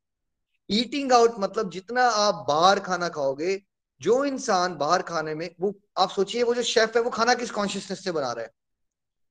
वाइब्रेशन ट्रांसमिट होती हैं। जो एक बंदा बिज़नेस चला रहा है, आप ही बिज़नेस चला रहे हो तो आपकी सोच क्या होगी? इनको बड़ी संस्कार मिले या मैं पैसे कमाऊं? आप क्या सोच रहे होगे वहाँ पे रेस्टोरेंट में? जब आप रेस्टोरेंट में पैसे कमाने की कॉन्शियसनेस से बैठे हो भाई आप, और आप बॉस हो, आपने ऊपर से गालियाँ दे रखी होंगी और शेफ अंदर है, अबे जल्दी जल्दी काम कर। वो परेशान है, उसकी एक तो वाइफ ने उसको परेशान कर रखा है प्लस उसके बॉस ने उसको परेशान कर रखा है। उस परेशानी की कॉन्शियसनेस में आपके लिए खाना बना रहा है, ठीक है? और पैसे बचाने के लिए उन्होंने फ्रीजर में सामान उठा रखा है। कल का खाना जो बचा हुआ है, वो भी फ्रीजर में डाल दिया। एक्स्ट्रा तड़का डाल के आपके सामने आ जाएगा, ऐसे लगेगा आपको, वाह वाह, कितना स्वाद खाना है। आप पैसे भी खर्च रहे हो और अपनी हेल्थ भी खराब करा रहे हो। राइट और अपनी कॉन्शियसनेस को भी रजस और तमस पे लेके जा रहे हो। और आप सोच रहे हो कि आप बड़े समझदार हो। राइट राइट ठीक है अंडरस्टैंड हमारा ये कल्चर अब बन गया है but we need to understand कि धीरे धीरे हम इस कल्चर को बदलना है हमें। हमें जितना हो सके ईटिंग आउट को अवॉइड कीजिए। जितना हो सके फ्रेश फ़ूड घर में खाइए। और आइडियली जब बने, ईश्वर को भोग लगे और उसके बाद ग्रहण कीजिए। और क्या कीजिए? फ्रूट्स का इंटेक बढ़ाइए। और तीसरी चीज़ क्या कीजिए? जितना हो सके पानी पीजिए। और पानी किसमें पीजिए? प्लास्टिक की बोतल में पीजिए। स्टील की ग्लास में पीजिए या हो सके तो कॉपर में पीजिए, तांबे में पीजिए या चांदी में पीजिए। या क्ले के उसमें पीजिए। छोटे छोटे बदलाव में देखिए। हम मेरी एक फ्रेंड की वाइफ थी, तीन बार डिहाइड्रेशन हुई और इमरजेंसी में पहुँचना उसको स्वीकार है। मैंने बोला इमरजेंसी में क्यों पहुँच जाते हो? भैया, मैं पानी पी, मेरे लाइफ में बड़ा स्ट्रेस चल रहा था, मैं पानी पीना ही भूल जाती हूँ। मैंने कहा तुम्हें इतना स्ट्रेस हो जाता है कि तुम पानी पीना भूल जाते हो। तुम्हें कोई दिक्कत नहीं है, दो दिन हॉस्पिटलाइज हो जाते हो इंजेक्शन लगवा लेते हो। हम कितने हाई लेवल के मूर्ख बन चुके हैं। हम लाइफ में छोटे छोटे बदलाव नहीं करना चाहते और बेशक हम साइकेट्रिस्ट के पास चले जाएँगे हॉस्पिटल पहुँच जाएँगे, हज़ारों के बिल बनवा लेंगे अपने। हमारा लाइफ को हमें बॉडी लेवल पे भी, देखिए बिकॉज़ शरीर है ना जो, वो मंदिर है। हमें शरीर को इसलिए तंदुरुस्त रखना है क्योंकि हम तभी तो प्रभु की सेवा कर पाएँगे ना, जगत कल्याण कर पाएँगे। अगर हम बीमार पड़े रहेंगे तो जगत कल्याण तो दूसरी बात, भाई, आप घर वालों के लिए बोझ बन जाओगे। जिससे शादी किया उसके लिए टेंशन बन जाओगे, जो बच्चे हैं, उसके लिए बोझ बन जाओगे। राइट तो ये आपकी जिम्मेवारी है कि आपने अपनी हेल्थ को क्या करना है। भगवान ने हमें सबसे बेस्ट गिफ्ट क्या दिया है मुझे और आपको? हमें ह्यूमन बॉडी दी है भाई। This is a golden opportunity है ना? ह्यूमन बॉडी मिली है हमें। तो ये हमारे रोल है कि हम ऐसे छोटे छोटे प्यारे प्यारे चेंजेस करें जिससे हम हेल्दी रहें। तो हम पानी किसमें लें? हो सके तो तांबे के बर्तन में। और क्या हम पानी का भी भोग लगाएँ? क्या हम ये आदत डालें कि पानी पीने से पहले तीस सेकेंड, ज़्यादा नहीं तो? प्रभु को याद करें, है ना? प्रभु इसमें भी अपनी ब्लेसिंग्स देना। पानी के अंदर मेमोरी होती है। आप बातें करोगे भगवान से, वो प्रेयर्स करोगे, प्रभु मुझे शुद्धि देना विषय विकारों को दूर करना, प्रभु मैं कभी आपको भूलू ना, मैं माया में कभी ना फंसू, आप मेरी उंगली पकड़ के चलाओ मुझे। प्रेयर्स करो थोड़ी सी भगवान से, बस, और फिर पानी ग्रहण करो। देखिए, आप दिन में कितनी बार मुँह में कुछ खाने में के लिए खाते हो काउंट करिएगा कल, और कितनी बार आपको पानी पीना है। तो अगर आप ऐसे ही छोटे छोटे एक्टिविटीज़ में भगवान को जोड़ते चलोगे add Krishna to your life तो आपकी लाइफ तो ट्वेंटी फोर आवर्स डिवोशन बन जाएगी। आप बोलोगे, निखिल जी, क्या सोएँगे नहीं हम? भाई, जब आप सात आठ घंटे सोओगे ना, जो डे टू डे लाइफ में आप करते हो ना, वही विचार सबकॉन्शियस माइंड में सोते हुए भी चलते हैं। एक बार एक डिवोटी ने बताया, उनकी वाइफ कह रही है, भाई, तुम्हें क्या हो गया? तुम तो रात को भी भगवत गीता पढ़ाना शुरू कर गए आजकल। क्योंकि वो इतनी भगवत गीता पढ़ रहे थे और पढ़ाना शुरू कर दिया। मेरे साथ बड़ी बार होता है। मैं सोते सोते ही भगवत गीता पढ़ाता रहता हूँ। आप दिन भर जो करोगे ना, आप रात को सोते हुए भी वही करने वाले हो। दिन भर टेंशन लेके सोओगे तो रात को भी क्या सोओगे रात को भी आपको बुरे सपने आएँगे टेंशन होगी, यादें रहोगे, नींद नहीं आती, गोलियाँ खानी पड़ती। तो क्यों ना हम छोटे छोटे प्यारे प्यारे बदलाव करें? हम आज से सब लोग मुझे प्रॉमिस करेंगे, हम अपना फ्रूट इनटेक बढ़ाएँगे। क्या सब प्रॉमिस करते हैं? और ऐसा नहीं करेंगे, मुझे सेब ही अच्छा लगता है, मैं सेब ही खाऊँगा, मैं स्ट्रॉबेरी नहीं खाऊँगा, मुझे पसंद नहीं है। आपको पसंद हो या ना हो, भाड़ में गया। वो मन है भाई, मुझे हेल्थी होना है। आप दवाइयाँ पसंद होती है जो खाते हो इंजेक्शन लगाना पसंद है आपको? क्यों ना आप छोटे छोटे चेंजेस करो। स्ट्रॉबेरीज भी खाएँगे कीवीज भी खाएँगे, जितना भी सीज़न में फ्रूट मिलेगा, हम सारे खाएँगे। और हम घर में क्या करेंगे? फ्रूट पार्टीज़ करेंगे हम। सारे बच्चे बैठेंगे। जो हम बड़े हो रहे थे, वो दादाजी ना टोकरियाँ भर के आम आते थे। हम सारे बच्चे बैठ जाते थे और बहुत सारे आम खाते थे। पेरेंट्स ही नहीं खाएँगे। बच्चों को क्या से शौक? बच्चे भी वही कर रहे हैं। आप बैठो, बच्चों के लिए एक्साइटिंग बनाओ। Yes this is a fruit time together है ना? ऐसा नहीं कि थोड़ा एक सेब काटा और उसमें एक थोड़ा सा स्लाइस खा लिया और हाँ जी हाँ जी, हो गया हमारा प्रॉमिस फ्रूट्स खाने हैं आपने. प्रॉपर फ्रूट सैलड खाइए, बहुत सारा. क्या हम प्रॉमिस करते हैं कि आज से हम बहुत सारा पानी पियेंगे? और क्या हम ये प्रॉमिस करते हैं कि जब भी हम फ्रूट्स और वाटर या कुछ भी इंटेक करेंगे तो कम से कम हम प्रभु को एक दो बार हरे कृष्णा करके थैंक यू करें ज़्यादा नहीं तो अभी कर पा रहे स्टार्ट वहाँ से कीजिए. है ना?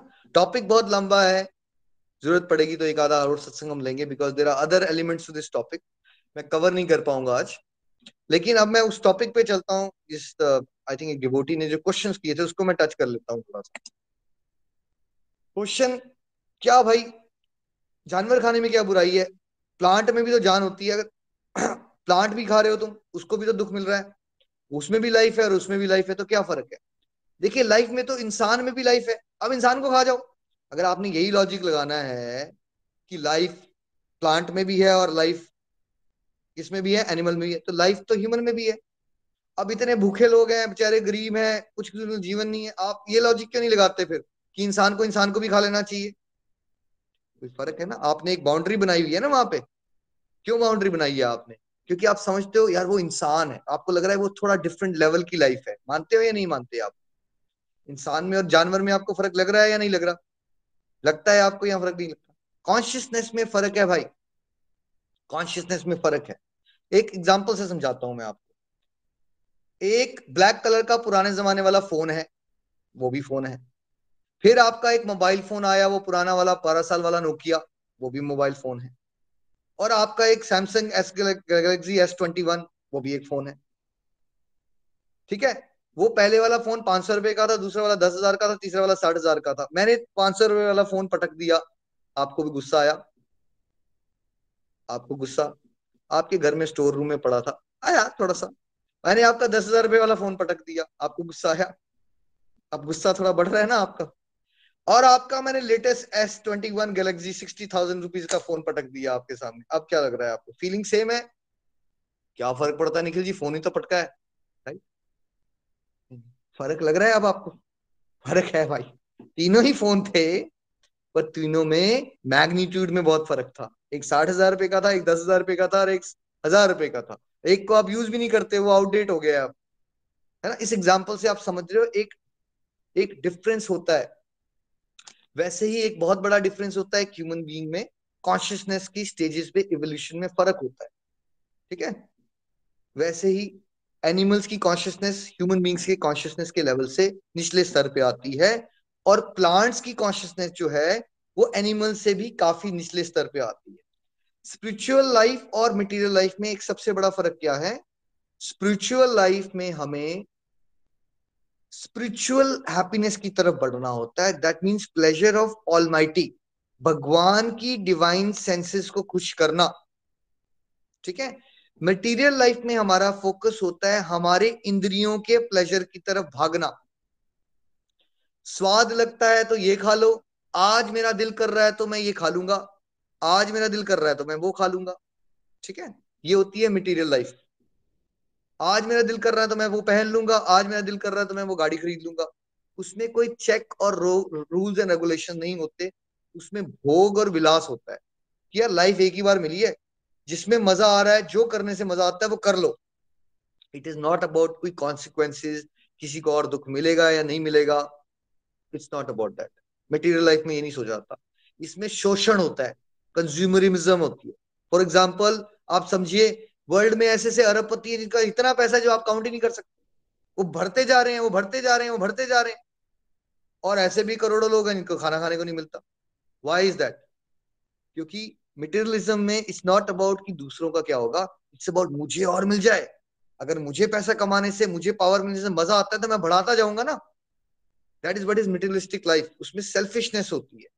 स्पिरिचुअल लाइफ में डिवोशनल लाइफ में क्या होता है कि आपको ये देखना होता है कि मैं अपने सर्वाइवल के लिए उतना ही यूज़ करूँगा इस यूनिवर्स का जितना मुझे सरवाइव करने के लिए, ज़िंदा रहने के लिए चाहिए। यहाँ नीड और ग्रीड का डिफरेंस आ गया। मटेरियल लाइफ में आप ग्रीड बेस्ड लिविंग और डिज़ायर बेस्ड लिविंग पे चलते हो। और स्पिरिचुअल प्रोग्रेस के लिए आपको कौन सी लाइफ में चलना है? नीड बेस्ड लिविंग पे आप चलते हो। अब ऑफ़ कोर्स ज़िंदा रहने के लिए आपको कुछ खाना तो पड़ेगा ही। क्या ये चॉइस है आपके पास या मेरे पास? ये चॉइस नहीं है। ये ग्रीड नहीं है कि आपको कुछ खाना है ज़िंदा रहने के लिए। ग्रीड नहीं है ये। ये आपकी नीड है। ठीक है? बट आप नॉर्मल सिचुएशन में जा रहे हो ग्रोसरी स्टोर्स पे जाते हो आप कहते हो आ, मेरा दिल कर रहा है आज मैं बेकन एंड एग्स खाऊँगा या आज मेरा दिल कर रहा है आज मैं पोर्क को इस तरह से बनाऊँगा या आज मेरा दिल कर रहा है कि मैं बीफ खाऊँगा आज मेरा ये दिल कर रहा है। आपके सामने कैप्सिकम्स भी पड़ी हैं आपके सामने आलू भी पड़े हैं कॉलीफ्लावर भी पड़ा है कैबेज भी पड़ी है दूसरी तरफ़ आपके सामने सारे के सारे मीट की वैरायटी भी पड़ी है। आपके पास ये चॉइस है कि आप हेल्दी रह सकते हो, वो वेजिटेरियन खा के, जिसमें आपने कम दुख पहुँचाया यूनिवर्स को। और जो कि, देखिए, जो कार्निवोरस एनिमल्स होते हैं ना, कभी उनके दांत देखे आपने? कैसे होते हैं? अपने दांत देखिए जरा कैनाइंस ह्यूमन बींग्स को डिज़ाइन किया भी, यार हर्बीवोरस डिज़ाइनिंग हमारी जो इंटेस्टाइन है ना भाई, उसमें अगर आप मीट डाल लोगे ना, उसको पचाने में बहुत टाइम लगता है। फ़िज़िकल हेल्थ के लिए भी आपके लिए बेटर होता है कि आप इजीली डाइजेस्टेबल फ़ूड खाओगे। आप अगर चार केले खा लो और पाँच संतरे खा लो और छह सेब खा लो, ठीक है?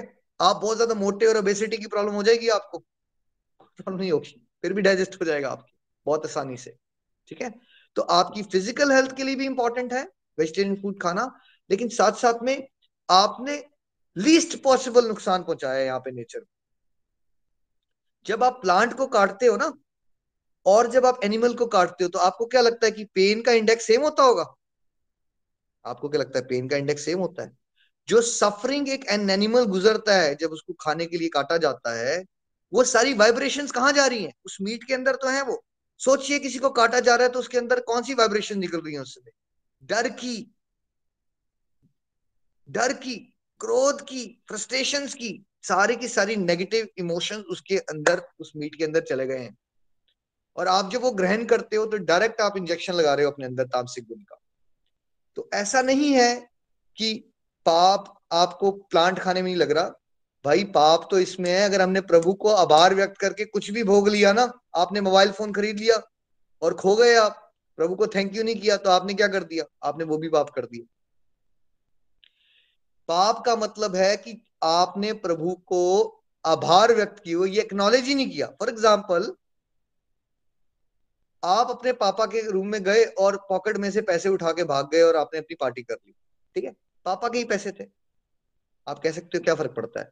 बट क्या पापा को ये पता चल जाए कि आप ऐसा करते हो तो पापा को अच्छी फीलिंग आने वाली है कि आप उनसे बिना पूछे पैसे निकालते हो और चले जाते हो और पार्टी कर लेते हो।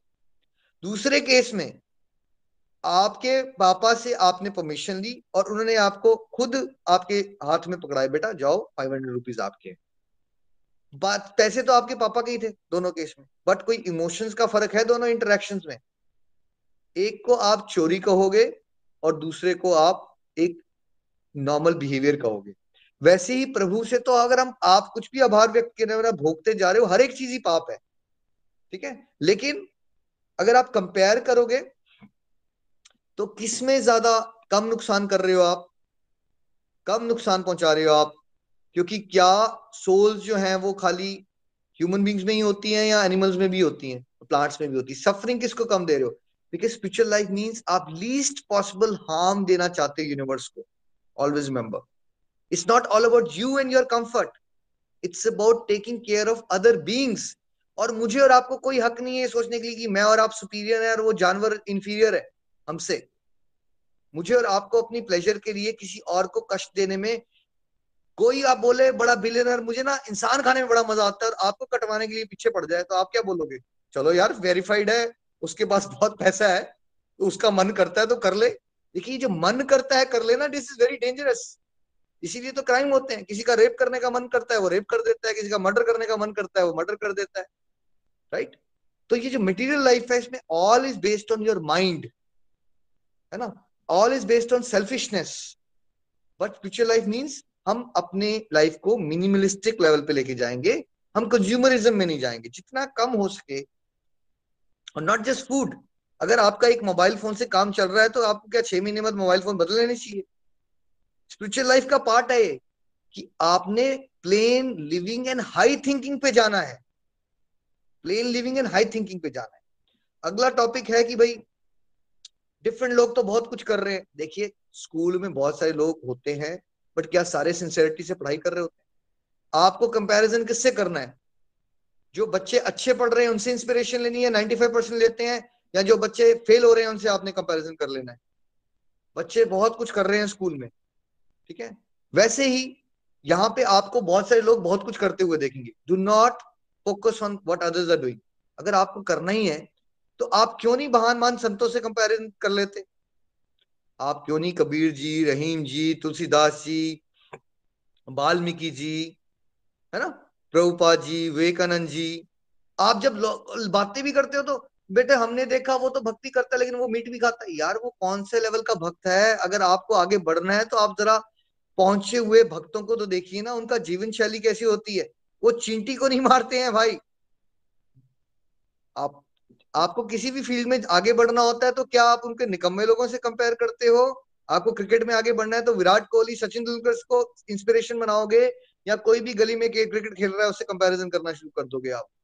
वर्ल्ड में तो बहुत लोग बहुत कुछ कर रहे हैं बट भागवत गीता हमें बताएगी कि अगर हमें टॉप लेवल का डिवोटी बनना है, हमें शुद्ध भक्त बनना है तो हमें क्या करना चाहिए और क्या नहीं करना चाहिए? और हमें रिजल्ट्स मिलेंगे, अगर हम इंस्ट्रक्शंस को चलते हैं ना साल दो साल में आप अपने जीवन में उतने अनुभव कर चुके होंगे कि आपको किसी और से पूछने नहीं जाना पड़ेगा, क्या मुझे हेल्प हो रही है नहीं हो रही है? आप ये सारी बातें प्रैक्टिस तो कीजिए ना। साल दो साल आप प्रैक्टिस करके देखिए। जब से मैं वेजिटेरियन डाइट पे आया हूँ, भोग लगा के खा रहा हूँ आई फील मैं बीमार ही नहीं पड़ता। अगर मैं पहले साल में पंद्रह बार बीमार पड़ता था तो मैं साल में शायद एक बार बीमार पड़ता हूँ। कैसे हो गया? कैसे हो गया? मैं फ्रेश रहता हूँ, मैं फटीक नहीं होता हूँ। अगर मैं कई बार तीन घंटे भी सोता हूँ, तब भी मेरे को कोई देख के ये नहीं कह सकता कि मेरी नींद पूरी नहीं हुई। यू स्टार्ट बिकमिंग फ्रेश ये आपको आपके एक्सपीरियंसेस बताने वाले हैं। इसलिए डिवोशन के रास्ते में आगे बढ़ने का सीक्रेट फॉर्मूला ये है, तर्क नहीं लगाना। स्पिरिचुअल गाइड बता रहा है, शास्त्र बता रहे हैं प्रैक्टिस करो।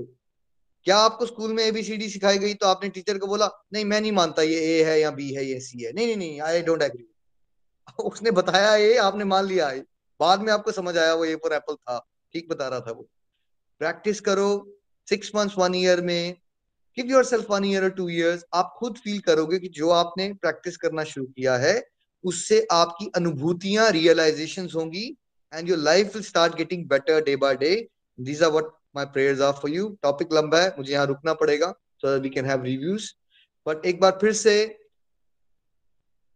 हैप्पी श्री कृष्ण जन्माष्टमी भगवान श्री कृष्ण की कृपा बरसती रहे। आप सबके जीवन में आपके परिवारों के जीवन में भगवान श्री कृष्ण की कृपा की सुनामी आ जाए। बोलिए ज़ोर से हरे कृष्णा हरे कृष्णा कृष्ण कृष्णा हरे हरे हरे राम हरे राम हरे राम राम। राम हरे हरे में आइए दुख दर्द भूल जाइए। एबीसीडी की भक्ति में लीन होके। नित्य आनंद पाइए। हरी हरी बोल। और आप सबने मुझे प्रॉमिस करना है गुरु दक्षिणा में, आप हमेशा मुस्कुराते रहेंगे और चाहे लाइफ में जितनी भी प्रॉब्लम्स आए, आप हमेशा प्रॉब्लम्स को कहोगे, हमारे कृष्णा जी आपसे बहुत बड़े हैं। और आपने भगवान श्री कृष्ण की तरह मुस्कुराते रहना है और खुशियाँ बांटनी है, ये गुरु दक्षिणा रहेगी आपकी। एब्सोल्युटली ये आपको करना पड़ेगा मेरे लिए। हरी हरी बोल जी, हरी हरी बोल। विपुल जी। हरी हरी बोल, हरी हरी बोल निखिल जी, हरी हरी बोल। थैंक यू सो मच एक बहुत ही डिवाइन सत्संग डिलीवर करने के लिए और डेफिनेटली ये सत्संग मेरे लिए तो एक बहुत बड़ा आई ओपनर था आई एम श्योर कि जितने भी लोग सुन रहे हैं उनको, उनके लिए भी एक बहुत ही बड़ा आई ओपनर रहा होगा। तो thank you so much such for delivering such divine सत्संग। तो सबसे पहले तो निखिल जी, आपने बात की कि जन्माष्टमी जी का कृष्णा जन्माष्टमी का हमें एक महत्व समझाया और नॉर्मली कह रहा है कि हम लोग बहुत मटेरियलिस्टिक वर्ल्ड में बहुत पार्टी करते हैं, लेकिन कल हमें मुझे समझ कि कल एक हम लोग चूँकि कृष्णा कॉन्शियस को फॉलो करते हैं तो कल हमारे लिए एक पार्टी का दिन है। तो कल हम क्यों ना हम खूब सारी चैंटिंग करें, खूब सारे भजन गाएँ और भगवान के लिए नृत्य करें, खूब सारी डिवोशन करें। तो आई थिंक ये एक बहुत अच्छी टेक अवे है मेरा आज की सत्संग से। और इसके बाद हमने जो टॉपिक था टॉपिक के बारे में डिस्कशन की कि जो हमारा मन है ना, मन बहुत चंचल है और मन को कंट्रोल करना बहुत डिफ़िकल्ट है। जैसे कि अर्जुन ने भी सिक्स श्लोक में बोला था सिक्स पॉइंट सिक्स श्लोक में बोला था कि मन कि मैं हवा को कंट्रोल कर सकता हूँ, लेकिन मन को कंट्रोल नहीं कर सकता। लेकिन अगर हम चाहें, अगर हम सात्विकता की तरफ़ बढ़े और अपने जो फ़ूड की जैसे बात की अपने कि अगर हमने फ़ूड को सात्विक करें तो हमारा जो मन है, वो भी हमारे वश में आ सकता है। और आपने जो बात की मेरे को बहुत ही स्ट्राइक किया वो चीज़ की विचारों का तूफ़ान और मैं मैं सोच रहा था कि गोलो के ज्वाइन करने से पहले मेरा, मैं करता क्या था? कि बस सारा टाइम बस माइंड में कुछ ना कुछ चलता रहता था कि गुत्थम गुत्थी चलती रहती थी कि कल क्या होगा परसों क्या होगा ऑफ़िस में क्या होगा।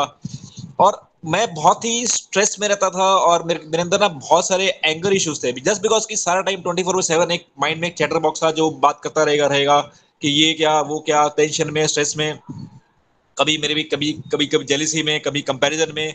तो भगवत गीता में आने के बाद जैसे कि धीरे धीरे समझ आया कि सात्विकता का मतलब समझ आया और फ़ूड से रिलेट किया और जब से हमने घर में अपना जो भोजन को सात्विक किया और उसके बाद हम जो भोग लगाना शुरू किया और हमने हर रोज आरती करना शुरू किया तो मेरा जो माइंड है, मेरे माइंड में जो, वो जो विचारों का तूफ़ान है ना आई वुड से कि that has been reduced by sixty percent. तो डेफिनेटली जब आप सात्विक फ़ूड खाते हैं, सात्विक तरफ़ की तरफ़ बढ़ते हैं तो डेफिनेटली जो चैटर बॉक्स है हमारा चैटर बॉक्स हमारा शांत होता है और जब शांत होता है ना तो हमें चीज़ें भी समझ आती है। और ये भी आपने बहुत सी बात बोली कि हम लोग केवल क्या होता है ना कि आप जब आपका माइंड ही शांत नहीं है, चाहे आप ऑफ़िस में हैं, चाहे घर में हैं, चाहे आप कोई आपसे कोई बात कर रहा है ना, आपको बात समझ नहीं आएगी।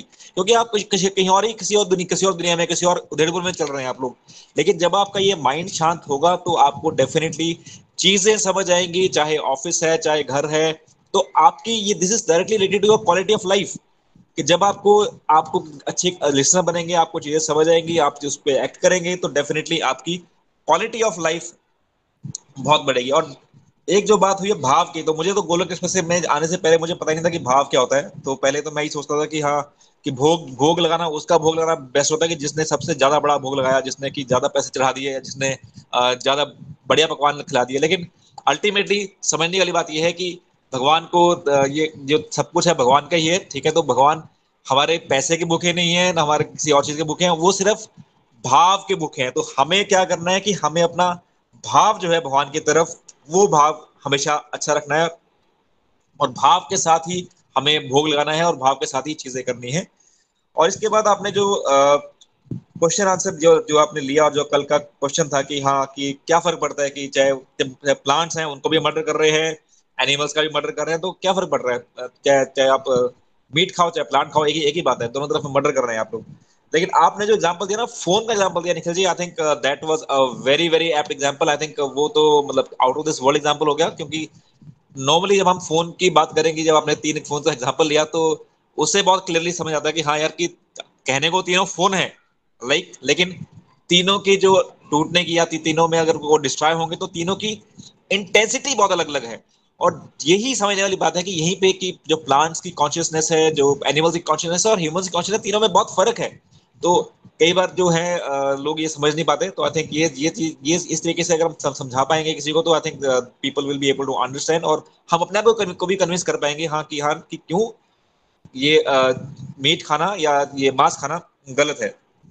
और इसमें ये ऐड करूँगा कि इसमें मैं कहीं पढ़ रहा था कि जो प्लांट्स होते हैं प्लांट्स के अंदर एक ना नर्वस सिस्टम नहीं होता है। ठीक है?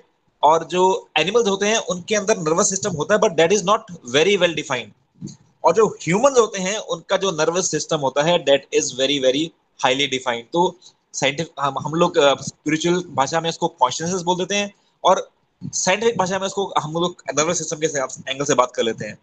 Plus then there is a concept called pain receptors तो प्लांट्स के अंदर या हम प्लांट्स के अंदर ही पेन रिसेप्टर होते हैं और ये ह्यूमस के अंदर भी होते हैं और एनिमल्स के अंदर भी होते हैं, लेकिन जो प्लांट्स के अंदर होते हैं, वो पेन रिसेप्टर्स बहुत कम होते हैं। एनिमल्स में उससे ज़्यादा होते हैं और ह्यूमंस में बहुत हाई होते हैं। ह्यूमस में क्या होता है कि ह्यूमंस में इवन इफ़ हम किसी को कुछ बुरा भला बोल दें तो भी हमें पेन होता है। हमें उस चीज़ की पेन होती है, कोई हमें हमारे हमारे उल्टा सुधा बोलते हैं बुरा भला बोलते हैं कुछ पीठ पीछे कुछ बोलते हैं तो हमें पेन होती है उस चीज़ की। लेकिन प्लांट लेकिन एनिमल्स को उस चीज़ की पेन नहीं होती है। एनिमल्स को आप बुरा भला बोलेंगे, उनके आगे उनको पेन नहीं होती है। तो क्योंकि उनके पेन रिसेप्टर्स बहुत कम होते हैं।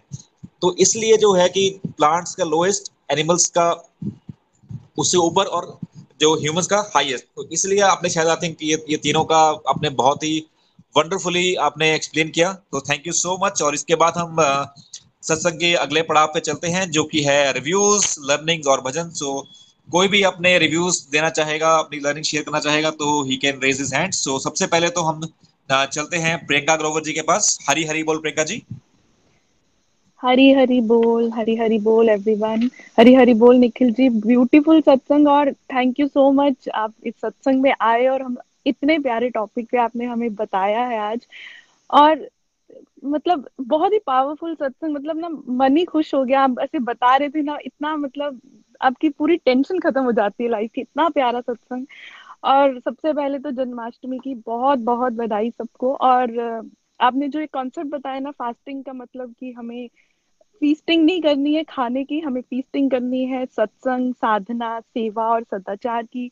तो ये डेफिनेटली लाइफ में ये कंसेप्ट ही नहीं पता था। फास्ट में मतलब हम शुरू से मतलब बचपन से जो भी फास्ट रखते आए हैं, उसमें यही होता था कि आज क्या खाना है, आज व्रत के, और मैं तो नवरात्रों की स्पेशली फास्ट इसलिए रखती थी क्योंकि मुझे वो नवरात्रों का खाना बहुत पसंद था।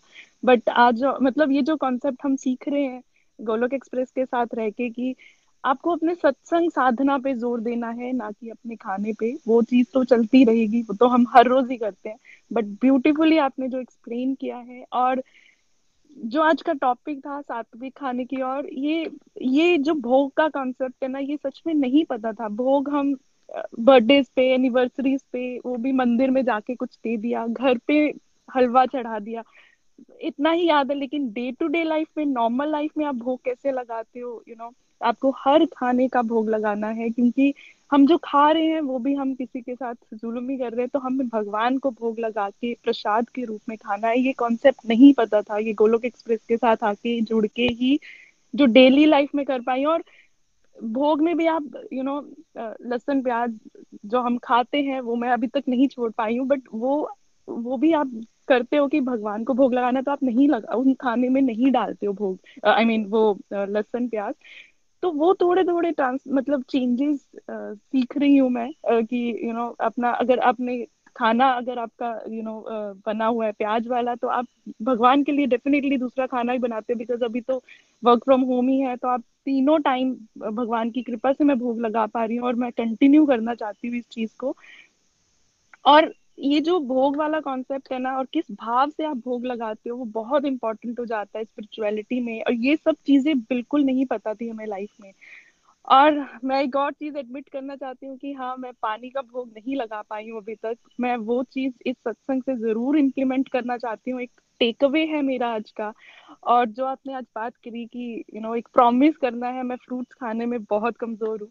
मैं ज़रूर उन सब चीज़ों में जो भी आपने आज इतनी छोटी छोटी चीज़ें हैं जो कि लाइफ में आपको बहुत यू you नो know, आगे जाके काम आती है क्योंकि ये जो भोग का कॉन्सेप्ट है ना इस कॉन्सेप्ट से जो भाव से आप लगाते हो मेरे अंदर की पेशेंस थोड़ा एंगर या मेरे को मतलब मैं अगर कोई बात भी कर रहा होता था ना मैं उसको भी काट के अपनी बात रखनी शुरू कर देती थी लेकिन वो थोड़ी थोड़ी ट्रांसफॉर्मेशन जो है वो मैं सीख, देख पा रही हूँ इनफैक्ट मेरे हस्बैंड नोटिस कर पा रहे हैं और वो मुझे यू नो एडमायर भी करते हैं उन सब चीज़ों के लिए। तो ये जो ब्यूटीफुल ट्रांसफॉर्मेशन हैं, ये मुझे लगता है स्पिरिचुअलिटी के पाथ में जैसे जैसे हमारी साधना बढ़ रही है लिसनिंग पार बढ़ रही है हमारी, ये कॉन्सेप्ट नहीं पता था। जो आप बता रहे थे ना कि लाइफ में अगर हमें कुछ डिप्रेशन आ जाता है हमें पता ही नहीं होता चीज़ों से डील कैसे करना है क्योंकि हमने वो कभी सीखा ही नहीं होता। है बट अब हम थोड़े से यू you नो know, अब मुझे भोग लगाते हुए नाइन टेन मंथ्स हो गए हैं मैं उस प्रैक्टिस को ज़रूर आगे फॉलो करना चाहती हूँ। और मैं ज़रूर चाहती हूँ भगवान की मेरे पे इतनी कृपा रहे कि मैं अपनी पूरी लाइफ लॉन्ग यू नो अपनी सत्संग साधना सेवा सदाचार ब्यूटीफुल टॉपिक निखिल जी बहुत ही मज़ा आया सच में बहुत ही मज़ा बहुत बहुत आभार आपका। Thank you thank you so much Hari Hari बोल। हरी हरी बोल हरी हरी बोल Priyanka ji thank you so much अपना रिव्यू शेयर करने के लिए। और जैसे कि आपने बोला ना कि हाँ कि फास्ट में हम जो खाना बनाते हैं तो कई बार हमारी अटैचमेंट उस फ़ूड के साथ हो जाती है। और मेरी खासकर इस बारे में अटैचमेंट थी और मतलब कि फास्ट में हमारे घर में पहले खाना बनता था तो कम से कम पाँच छह वैरायटी बनेगी। यार कि बंदा की, बंदा का भूखा ना रह जाए यार किस टाइम पे कि हाँ ये पकौड़े पकौड़े बन जाएँगे आलू के पकौड़े बन जाएँगे साबुदाना बन जाएगा और तीन चार चीज़ें और बन जाएँगी सो रेट की बस सारा टाइम कुछ ना कुछ खाते रहे। और कई बार क्या होता है कि फास्ट के दिन ना हम लोग खाना ज़्यादा खाते थे इनफैक्ट नॉर्मल नॉर्मल डे से। लेकिन ये गोलोक एक्सप्रेस के साथ जाकर समझ आया कि नहीं फास्ट का मतलब खाना खाने से मतलब नहीं है। फास्ट का जो मतलब है, वो फीस्टिंग ऑन कृष्णा कॉन्शियसनेस और ताकि आप खाने पे ध्यान आपका कम रहे और आपका जो ध्यान भगवान पे रहे तो वो वो फास्ट का मतलब है। तो थैंक यू सो मच अपना रिव्यू शेयर करने के लिए। इसके बाद हम चलते हैं सुधा जी के पास। हरी हरी बोल सुधा जी। हरी हरी बोल आज निखिल जी ने हमें आज बहुत ही सुंदर टॉपिक करवाया और सबसे पहले तो आप सभी को जन्माष्टमी की बधाई हो और भगवान ज़्यादा से ज़्यादा डिवोशन सभी को दे और ज़्यादा से ज़्यादा हम भगवान का नाम जाप करें। आज निखिल जी ने बड़े सुंदर तरीके से समझाया। पहले तो यही होता था कि और रखती थी लेकिन दो टाइम की भक्ति भी है और मैं घर में परिवार बारे भी बोलते थे बोले कि ऐसा व्रत तो हम रोज बनाते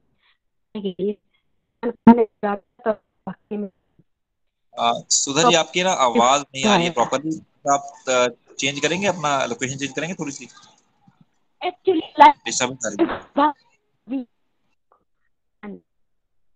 नज़दीक करके बोलती हूँ माइक तो मैं बोल रही थी कि भाई, पहले ऐसा होता था ना कि हम व्रत वाले दिन व्रत तो करते थे लेकिन वही होता था कि आइटमें बना ये भी बना ले, बना बना ले।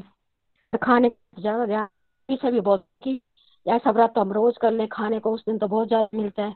लेकिन अब समझ में आ गया जब जब से गोलोक एक्सप्रेस में जुड़े हैं। और पहले ऐसा भी होता था, अगले दिन व्रत तो पहले दिन जैसे मैं दो चपाती खाती हूँ, रात को तो मैं सोचती थी, तीन खा लेती हूँ, कल व्रत है।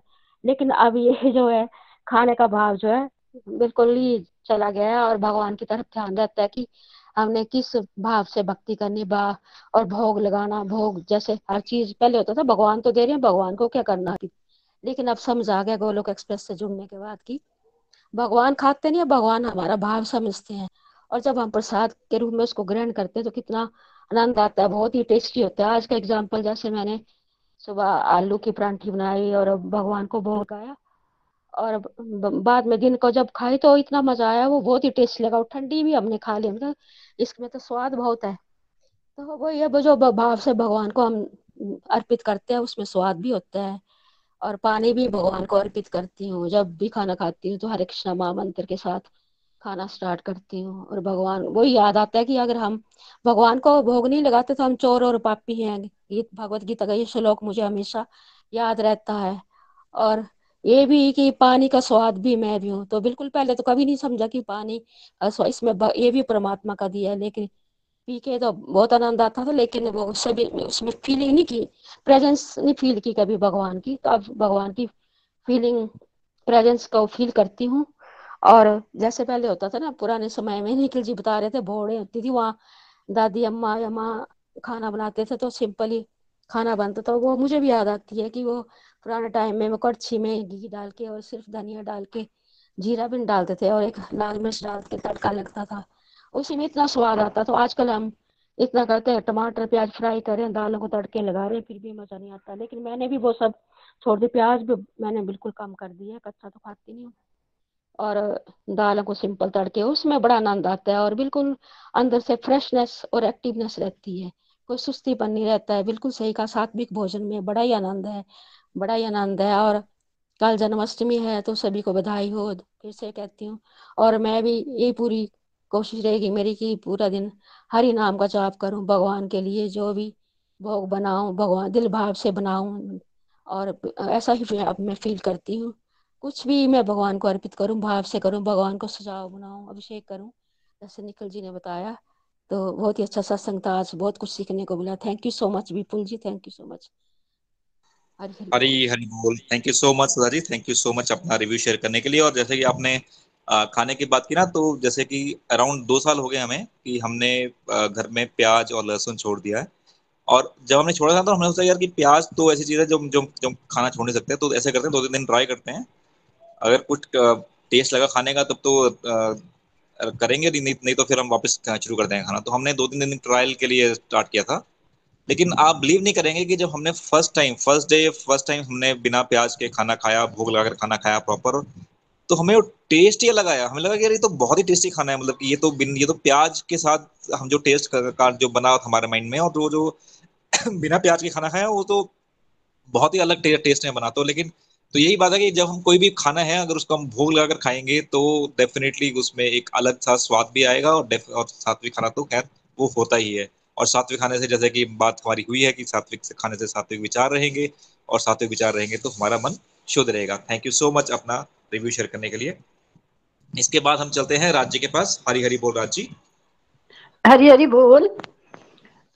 निखिल जी, बहुत बहुत आपका आभार। आप हमारे, इधर हमारे साथ सत्संग में आए हो तो बहुत ही अच्छा लग रहा है।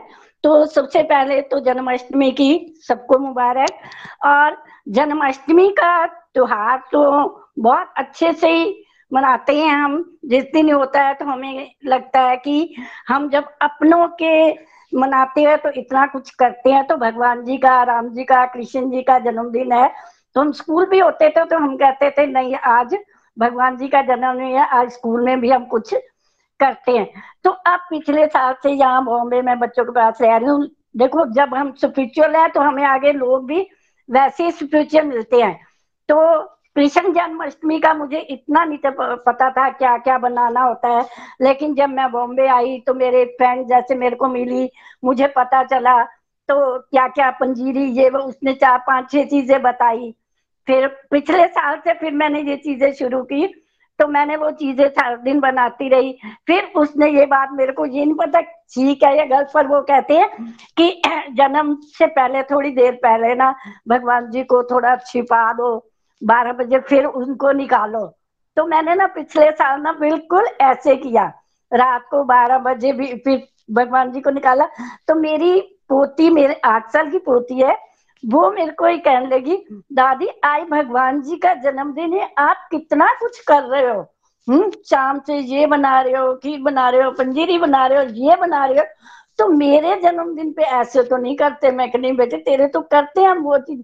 नहीं नहीं, दादी, इतनी चीज़ें नहीं। फिर आपने भगवान जी को छिपा दिया। फिर ऐसे करना, मेरा जन्मदिन आएगा तो मुझे भी छुपा देना। दादी, बिल्कुल मेरा ऐसे ही पिछले साल ही उसने कहा कि, दादी, मेरा जन्मदिन बिल्कुल ऐसे मनाना, मेरे को भी थोड़ी देर छुपा देना, फिर निकालना, फिर मेरा नलाना धुलाना, ऐसे करना। मुझे उसकी ये बात इतनी अच्छी लगी, क्यों? क्योंकि वो मेरे को सात दिन देखती रही ना। और मैंने भी पहली बार ऐसे किया, क्योंकि उससे पहले मेरे को इतना पता नहीं था। फिर कुछ ये गोलक एक्सप्रेस से मेंटो से बात होती रहती है, कैसे पता लगता रहता है, सत्संग में पता लगता रहता है। फिर मेरे को जैसे हमें कि हमें फिर अगली फ्रेंड भी हमारा सर्कस चले आते, उसने कुछ बातें बताई। तो आज उनके जन्मदिन का हुआ तो मेरे को पिछला वो याद आ गया कि मेरी पोती ने कहा, दादी, आगे से मेरा जन्मदिन आप ऐसे ही मनाना। बिल्कुल ही। तो मेरे को बड़ा अच्छा लगा, तभी वो बातचीत थी। बाकी भोजन है, हमारी स्पिरिचुअल फैमिली है, भोग की तो हमारे परिवारों में चौथी पीढ़ी है इस टाइम तो अब तक भी बच्चों के बच्चों जो है ना, भोग लगाते हैं बिना ठीक है, हर चीज़ का नहीं। सुबह खाना बनता है, शाम को दूध वगैरह का भोग हमारा लगता है। लेकिन जैसे जैसे हम ये गोलक एक्सप्रेस से मिले हैं, इसके डिवोटीज बने हैं तो हमें और भी बातें पता लग रही हैं कि और भी ज़्यादा नज़दीक हम जा रहे हैं। तो उस हिसाब से अब फैमिली में छोटे बच्चे हैं, वो भी भोग देते, शाम होती है, वो भी कहते हैं, भोग का टाइम है दादी। और फिर खाना चाहे मैं बना रही हूँ डॉक्टर ला पहले वो भोग निकालते हैं। अब बिल्कुल सबको ये आदत होगी। तो उनको ये बातें सब पता वो है। तो वही मन भी वैसे ही हो रहे हैं। मन में फीलिंग वही। भोग से, खाने से मन में फीलिंग बनती है। भगवान जी का खाना बिल्कुल ठीक है। बच्चे, अब थोड़ा प्यार वो होता तो है, लेकिन उनका खाना जो है बिल्कुल हमारा अलग होता। है उसमें वो चीज़ें नहीं होती। धीरे धीरे जैसे एकदम से तो नहीं होता। तो उनका खाना तो उससे मन में वही, जैसे जैसे हम खाना खाते हैं, वैसे ही मन में हमारी फीलिंग आती हैं। और जो सात्विक भोजन है, वही प्लांट वाला, ये आपने बड़ा अच्छा एग्जांपल दिया मोबाइल का, क्योंकि प्लांट्स में जो कॉन्शियसनेस है, उतनी नहीं होती। वो तो कोई लॉजिक नहीं लगता। जब हम एक मतलब किसी जानवर का खाते हैं तो कितना वो होता है? कितनी ज़्यादा उसके अंदर तो हर सिस्टम भी है। और वो फिर साइंटिफिकली जो वो होता है वो हमें उतना पचता भी नहीं है क्योंकि हमारे अंदर सिस्टम जो है वो वैसा नहीं है जैसा जानवरों में है। तो एक जगह पे मैंने भागवत में ये भी पढ़ा है कि हम मान लो कि आप किसी जानवर का मीट वगैरह खा रहे हो, उसको मार के या वो मरा हुआ जैसे भी तो क्या पता अगले जन्म वो ही देखो कर्मों का देखा जोखा तो है अगले जन्म वो ही जो है वो इंसान बने और वो ही आपका मीट खाए कर्म तो कहते हैं ना, इतिहास दोहराता है तो उसमें लिखा हुआ था, क्या अगले जन्म आप ये इसको, आपको खाए, जिसको आप खा रहे तो ये सब जो भगवत गीता, वाक्य वे ऑफ़ लिविंग हर टाइप की एजुकेशन जो है स्पिरिचुअल है मॉरल मॉरल है, जो भी है, पूरी एजुकेशन जो वो हमें, मैं तो बार बार वरुण जी से कहती हूँ कि ये जो है हमें, ये एक वे ऑफ़ लिविंग बिल्कुल प्रॉपरली वे ऑफ़ खाना, पीना, रहना वे ऑफ़ टॉकिंग सब हमें जो है ये गीता को अब, गीता से सीखने को मिल रहा है। और फिर हम साथ साथ वो इम्प्लीमेंट भी कर रहे हैं। अब थोड़े दिन की छोटा सा एग्जांपल मैं बताती हूँ, फिर बंद करती हूँ कि हमारे घर सब हमारे छोटे बच्चे हैं, पोते पोते हैं, वो भी नहा धोगे जय किए बिना वो भी दूध वूध नहीं लेते। अब थोड़े दिन, सुबह सब, शाम को भी सब अलग अलग लेकिन अब थोड़े दिन हुए तो मैंने ये कहा कि शाम की आरती ना हम इकट्ठे किया करेंगे। वैसे बारी बारी तो सब अपना वो करते हैं, बिना आरती के वो नहीं। तो फिर मैंने अपनी डॉटर ला की ये लगाई ड्यूटी मैं कहा, शाम की आरती सात, साढ़े सात बजे आपने जो जगानी है, हम सब करके इकट्ठे करेंगे। बच्चे कहते हैं हाँ मम्मी, बहुत अच्छा। वैसे अलग अलग करते तो मेरे को बड़ा ही अच्छा लगा कि ये बातें धीरे धीरे छोटी छोटी बातें हैं। इससे बच्चे भी साथ जुड़ रहे हैं, आगे बढ़ रहे हैं। तो आज का ये सात्विक भोजन और तामसी में तो पता ही है कैसे फिर दिमाग होते हैं। तो उनका और भी अलग होता है, जो तामसी लोग होते हैं, उनका और, उनकी नेचर बिल्कुल अलग सी होती है। तो सात्विक सिंपल खाना जो है, वो जो है, उसका मन पे प्रभाव पड़ता है। हमारे जो विचार हैं, वो भी शुद्ध होते और वो पचता भी हमें अच्छा है। और हमारी आपस में जो बॉन्डिंग होती है, वो भी बहुत अच्छी होती है होती तो धीरे धीरे चाहे हो पर फिर भी जैसे जैसे चलता है आज जनरेशन अगली भी साथ है तो बहुत ही अच्छा लग रहा है मुझे बिल्कुल रिलेट कर रहे हैं भगवत गीता को अपने आप से। हरी बोल। हरी हरी, हरी बोल हरी हरी बोल। थैंक यू सो मच अपना रिव्यू शेयर करने के लिए। और कुछ टाइम पहले निखिल जी ने बात की थी संस्कार की कि जैसे कि हम लोग करते हैं वैसे ही हमारे बच्चे सीखते हैं। तो आई थिंक आपने जो एग्जांपल दिया कि अपनी डॉटर के साथ कि वो जैसा कि आप कृष्णा के बर्थडे पे कर रही हैं वैसे ही वो भी चाहती है कि उसके बर्थडे पे करो दैट इज़ हाउ संस्कार मिलते हैं बच्चों को। तो जैसा हम करेंगे वैसे ही वो सीखेंगे। अगर तो अगर हम गलत आचरण करेंगे तो गलत आचरण सीखेंगे अच्छा करेंगे तो अच्छा आचरण सीखेंगे। तो थैंक यू सो मच अपना रिव्यू शेयर करने के लिए। Uh, इसके बाद हम चलते हैं लता जी के पास बट आई वुड रिक्वेस्ट कि जो रिव्यूज़ हैं वो जस्ट शॉर्ट रखिएगा क्योंकि हमारे टाइम कम है तो जस्ट जी यारी बोल बहुत अच्छा लगा सबके रिव्यू सुन के। मुझे लगता है बस एक लास्ट रिव्यू आज करना चाहिए और हम अगले सत्संग में अब इसको कंटिन्यू करेंगे। अगली बार में भोग पे बात नहीं हुई है तो भोग भोग के अर्थ और महत्व थोड़ा छोटा टॉपिक में करवा के we will give more time to devotees next next week next सत्संग में ना। आज मुझे लगता है हमें कंक्लूजन की तरफ़ चलना चाहिए अभी। मे बी एक मे बी मैक्सिमम एक डिवोटी को सुन लीजिए। हरी बोल। ठीक है श्योर तो आई थिंक नेक्स्ट काजल जी के पास चलते हैं हम लोग। हरी हरी बोल काजल जी।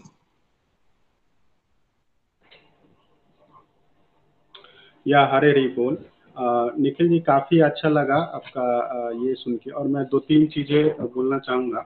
एक जो भेज और नॉन वेज की हम बात कर रहे थे ना तो देखिए ये सभी लोगों को पता है। और जो आ, मतलब तर्क देना चाहते हैं तो वो सुधरना नहीं चाहते हैं। तो उनसे फिर बहस करने का कोई फ़ायदा नहीं है। और जो ये चीज़ को समझते हैं वो आराम से बातें सुन के शिफ्ट कर जाते हैं। तो मैं समझता हूँ कि कर्म और भोग ये दोनों भोजन है ना वो दोनों एक दूसरे के पूरक है। अगर आप भोजन सात्विक शुरू करेंगे तो आपके कर्म अपने आप उस ओर चले जाते हैं। अगर आप कर्म सात्विक शुरू करते हैं पॉजिटिव तो भोजन भी आपके हो जाते हैं। तो ये एक था मेरा। दूसरा था कि एक बाहर खाने का जो ट्रेंड आप आ, मतलब अभी जो शुरू हुआ है जो हमारे पहले के जनरेशन के लोग नहीं थे तो हम लोग उसको एकदम नया मतलब यानी ना मॉडर्न ट्रेंड समझते थे जो कि बिल्कुल ही गलत है। तीसरा था मेरा कि जो हम लोग भोग लगाते हैं मैं भी ये सोचता था कि भोग लगाने का मतलब है कि आप थोड़ा सा खाना निकाल के रख देते हो तो बिल्कुल वेस्ट हो जाता है, जो कि मुझे बिल्कुल पसंद नहीं था। तो आपका मैंने वीडियो कल इसी के लिए देखा था तो काफ़ी अच्छा आपने बताया कि आपको खाने को भगवान को अर्पित करना है और फिर याद करके फिर से खाने में मिला करके उसको ग्रहण करना है। और दूसरी चीज़ है कि अगर आप जल्दी में है या फिर बाहर में है तो आपको याद करना है। तो याद करके खाना और भाव के साथ खाना, भाव, ये चीज़ हम लोगों ने सीखा है। और लास्ट में मैं वही जन्माष्टमी की सभी की शुभकामनाएँ देना चाहता हूँ। बहुत बहुत धन्यवाद। हरी हरी बोल। हरी हरी बोल, हरी हरी बोल Kaushal ji. Thank you so much अपना रिव्यू शेयर करने के लिए। और डेफिनेटली जो गोलोक एक्सप्रेस का जो विजन है, वो इस तरीके का है कि हम लोग की ऐसा की है कि भगवान के लिए खाना दिया तो खाना वेस्ट करेंगे, खाना जो है भगवान का दिया उसी को यूज़ करेंगे, उसी खाने को हम लोग अपने मेन खाने में मिक्स करेंगे और उसी को खाएँगे। तो थैंक यू सो मच अपना रिव्यू शेयर करने के लिए। और इसके बाद हम चलते हैं भजन के पास, भजन की तरफ़। तो पूजा जी, आप हैं हमारे साथ? हरी हरी बोल, हरी हरी बोल। मैं पूजा महाजन मोहाली से। सबसे पहले निखिल जी, आपका इस सत्संग में बहुत बहुत स्वागत है। निखिल जी, आप जब भी सत्संग में आते हैं, ऐसा लगता है कि आप हमारे घर पे आए हैं। Thank you so much Hari Hari बोल। अब मैं भजन की ओर चलती हूँ। जैसे कि कल जन्माष्टमी है तो मैं आज आप सबको कृष्ण जन्म तथा अपने भजन के माध्यम से सुनाना चाहती हूँ। हरी हरी बोल। हम आज गोवर्धन गिरधारी की कथा सुनाते हैं, पावन कथा सुनाते हैं। यशोदा के लाल गिरधर गोपाल की गाथा गाते हैं। हम कथा सुनाते हैं, जो रोम रोम में राधे रानी की छवि बसाते हैं। पावन कथा सुनाते हैं यशोदा लाल गिरधर गोपाल की गाथा गाते हैं, हम कथा सुनाते हैं। जय चत्र सुदर्शन धारी, जय मोहन मदन मुरारी। माघ महीना त्रयोदशी तिथि और था दिन गुरुवार। कंस ने धरती पे जन्म लिया तो मच गया हाहाकार। जल थल नभ तीनों ही हिले भीषण हुआ चित्कार। जल थल नभ में हो गया हल चल मच गई चीख पुकार। आंधी तूफ़ान ओला वृष्टि ने कितनों तो दिया मार। घट घट ना शुभ धरती पर कंस किया हुंकार। पिता उत्र सेन और कंस की माता पवन रेखा। ब्राह्मण बुलाते लगे दिखाने उसकी भाग्य रेखा, और कृष्ण के पहले कंस का भी परिचय समझाते हैं। हाँ परिचय समझाते हैं। यशोदा लाल गिरधर गोपाल की गाथा गाते हैं। हम कथा सुनाते हैं। जय चत्र सुदर्शन धारी, जय मोहन मदन मुरारी। ब्राह्मण बोले उग्रसेन से सुनो लगा कर ध्यान। अत्याचारी शाश्वत होगा तेरी यह संतान। काल रवि था पहले जन्म में जिस मारे हनुमान। कंस के रूप में जन्म लिया इसे मारे दे भगवान। कंस थी प्यारी बहन देवती कंस थी प्यारी। जिसको कंस था बहुत मानता जाने दुनिया सारी। देवती के संग वासुदेव जित ब्याह रचाई। धूमधाम से शादी हुई, फिर करने चला विदाई। देवती और वासुदेव तो सभी रथ में बिठाते हैं हाँ रथ में बिठाते हैं। यशोदा लाल गिरधर गोपाल की गाथा गाते हैं, हम कथा सुनाते हैं। जय चक्र सुदर्शन धारी, जय मोहन मदन मुरारी। देवती और वसुदेव रथ में कंस भी हुआ सवार। आकाशवाणी हुई तो लुट गया खुशियों का संसार। सावधान हो कंस तो सुन ले बात, लगा कर ध्यान। तेरा वध कर देगा आठवां देवती की संतान। देवती की गर्दन पे कंस ने रख दी फिर तलवार। मौत आने से पहले सोचा मौत तो दूँगा मार। वासुदेव भी कंस ते आधे बेबस हो लाचार। हाथ जोड़कर कंस से बोले, अब तो मत मार। तब वासुदेव जी कंस तो बहुभांति समझाते हैं। हाँ बहुभांति समझाते हैं। यशोदा लाल गिरधर गोपाल की गाथा गाते हैं। हम कथा सुनाते हैं। जय चक्र सुदर्शन धारी, जय मोहन मदन मुरारी। कंस ने देवती वासुदेव का कर दिया बुरा हाल।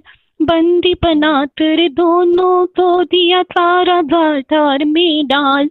बोला जो भी बच्चा होगा पहुंचाना तत्काल।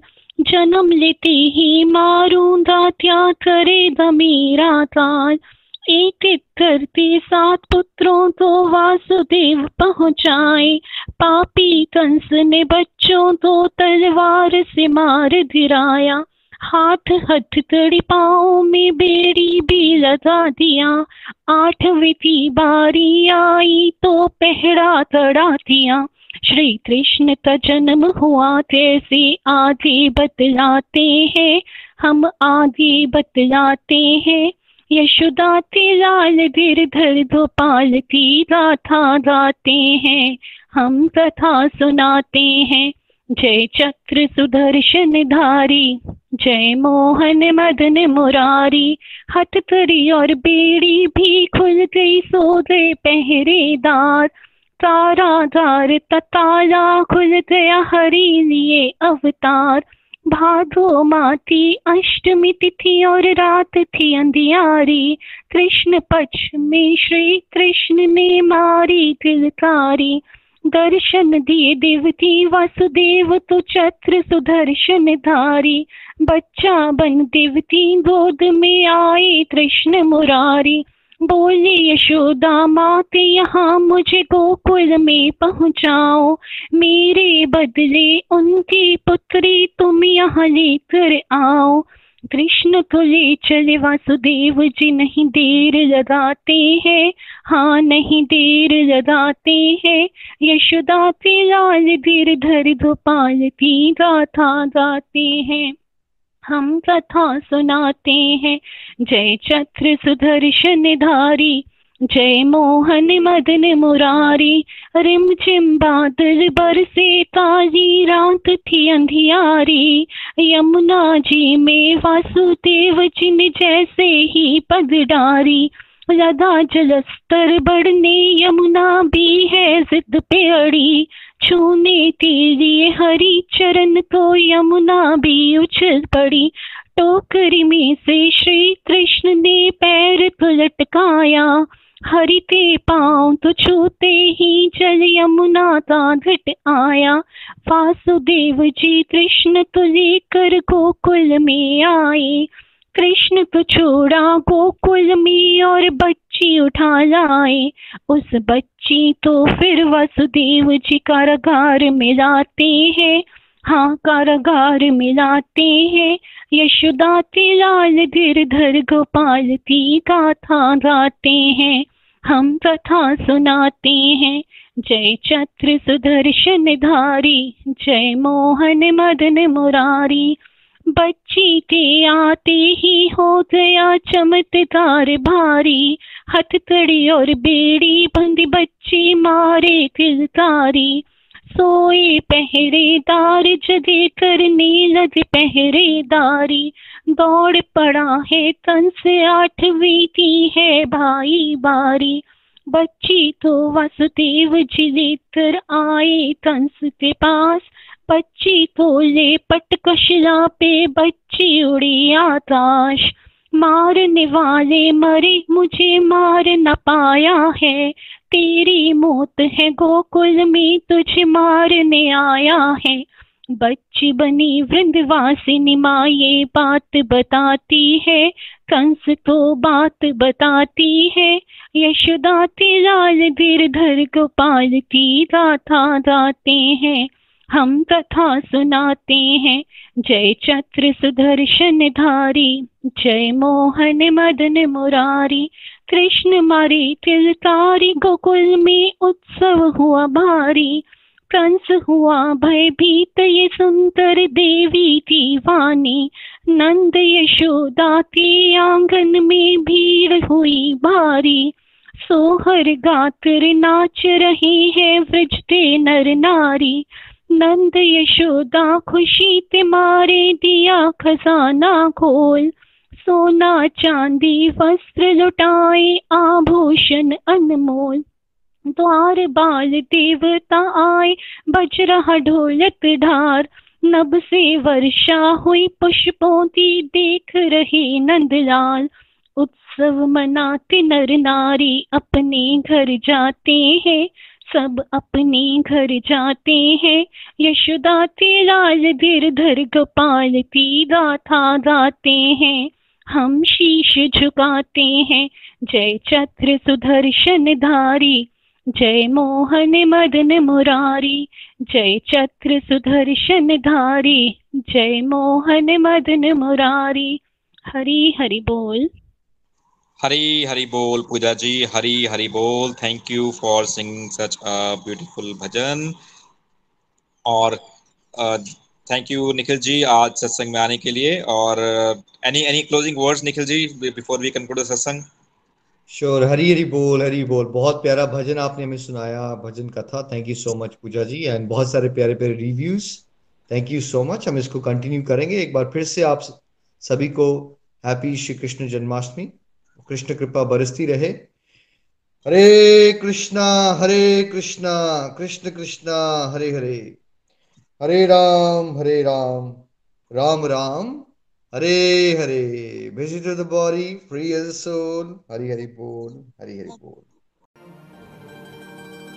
गोलोक एक्सप्रेस से जुड़ने के लिए आप हमारे email address info at the rate Golok express dot O द्वारा संपर्क कर सकते हैं। आप हमारे व्हाट्सएप नंबर या Telegram number seven zero one eight zero two six eight two one से भी जुड़ सकते हैं। आप हमसे फेसबुक पेज और यूट्यूब चैनल के माध्यम से भी जुड़ सकते हैं। हरी हरी बोल!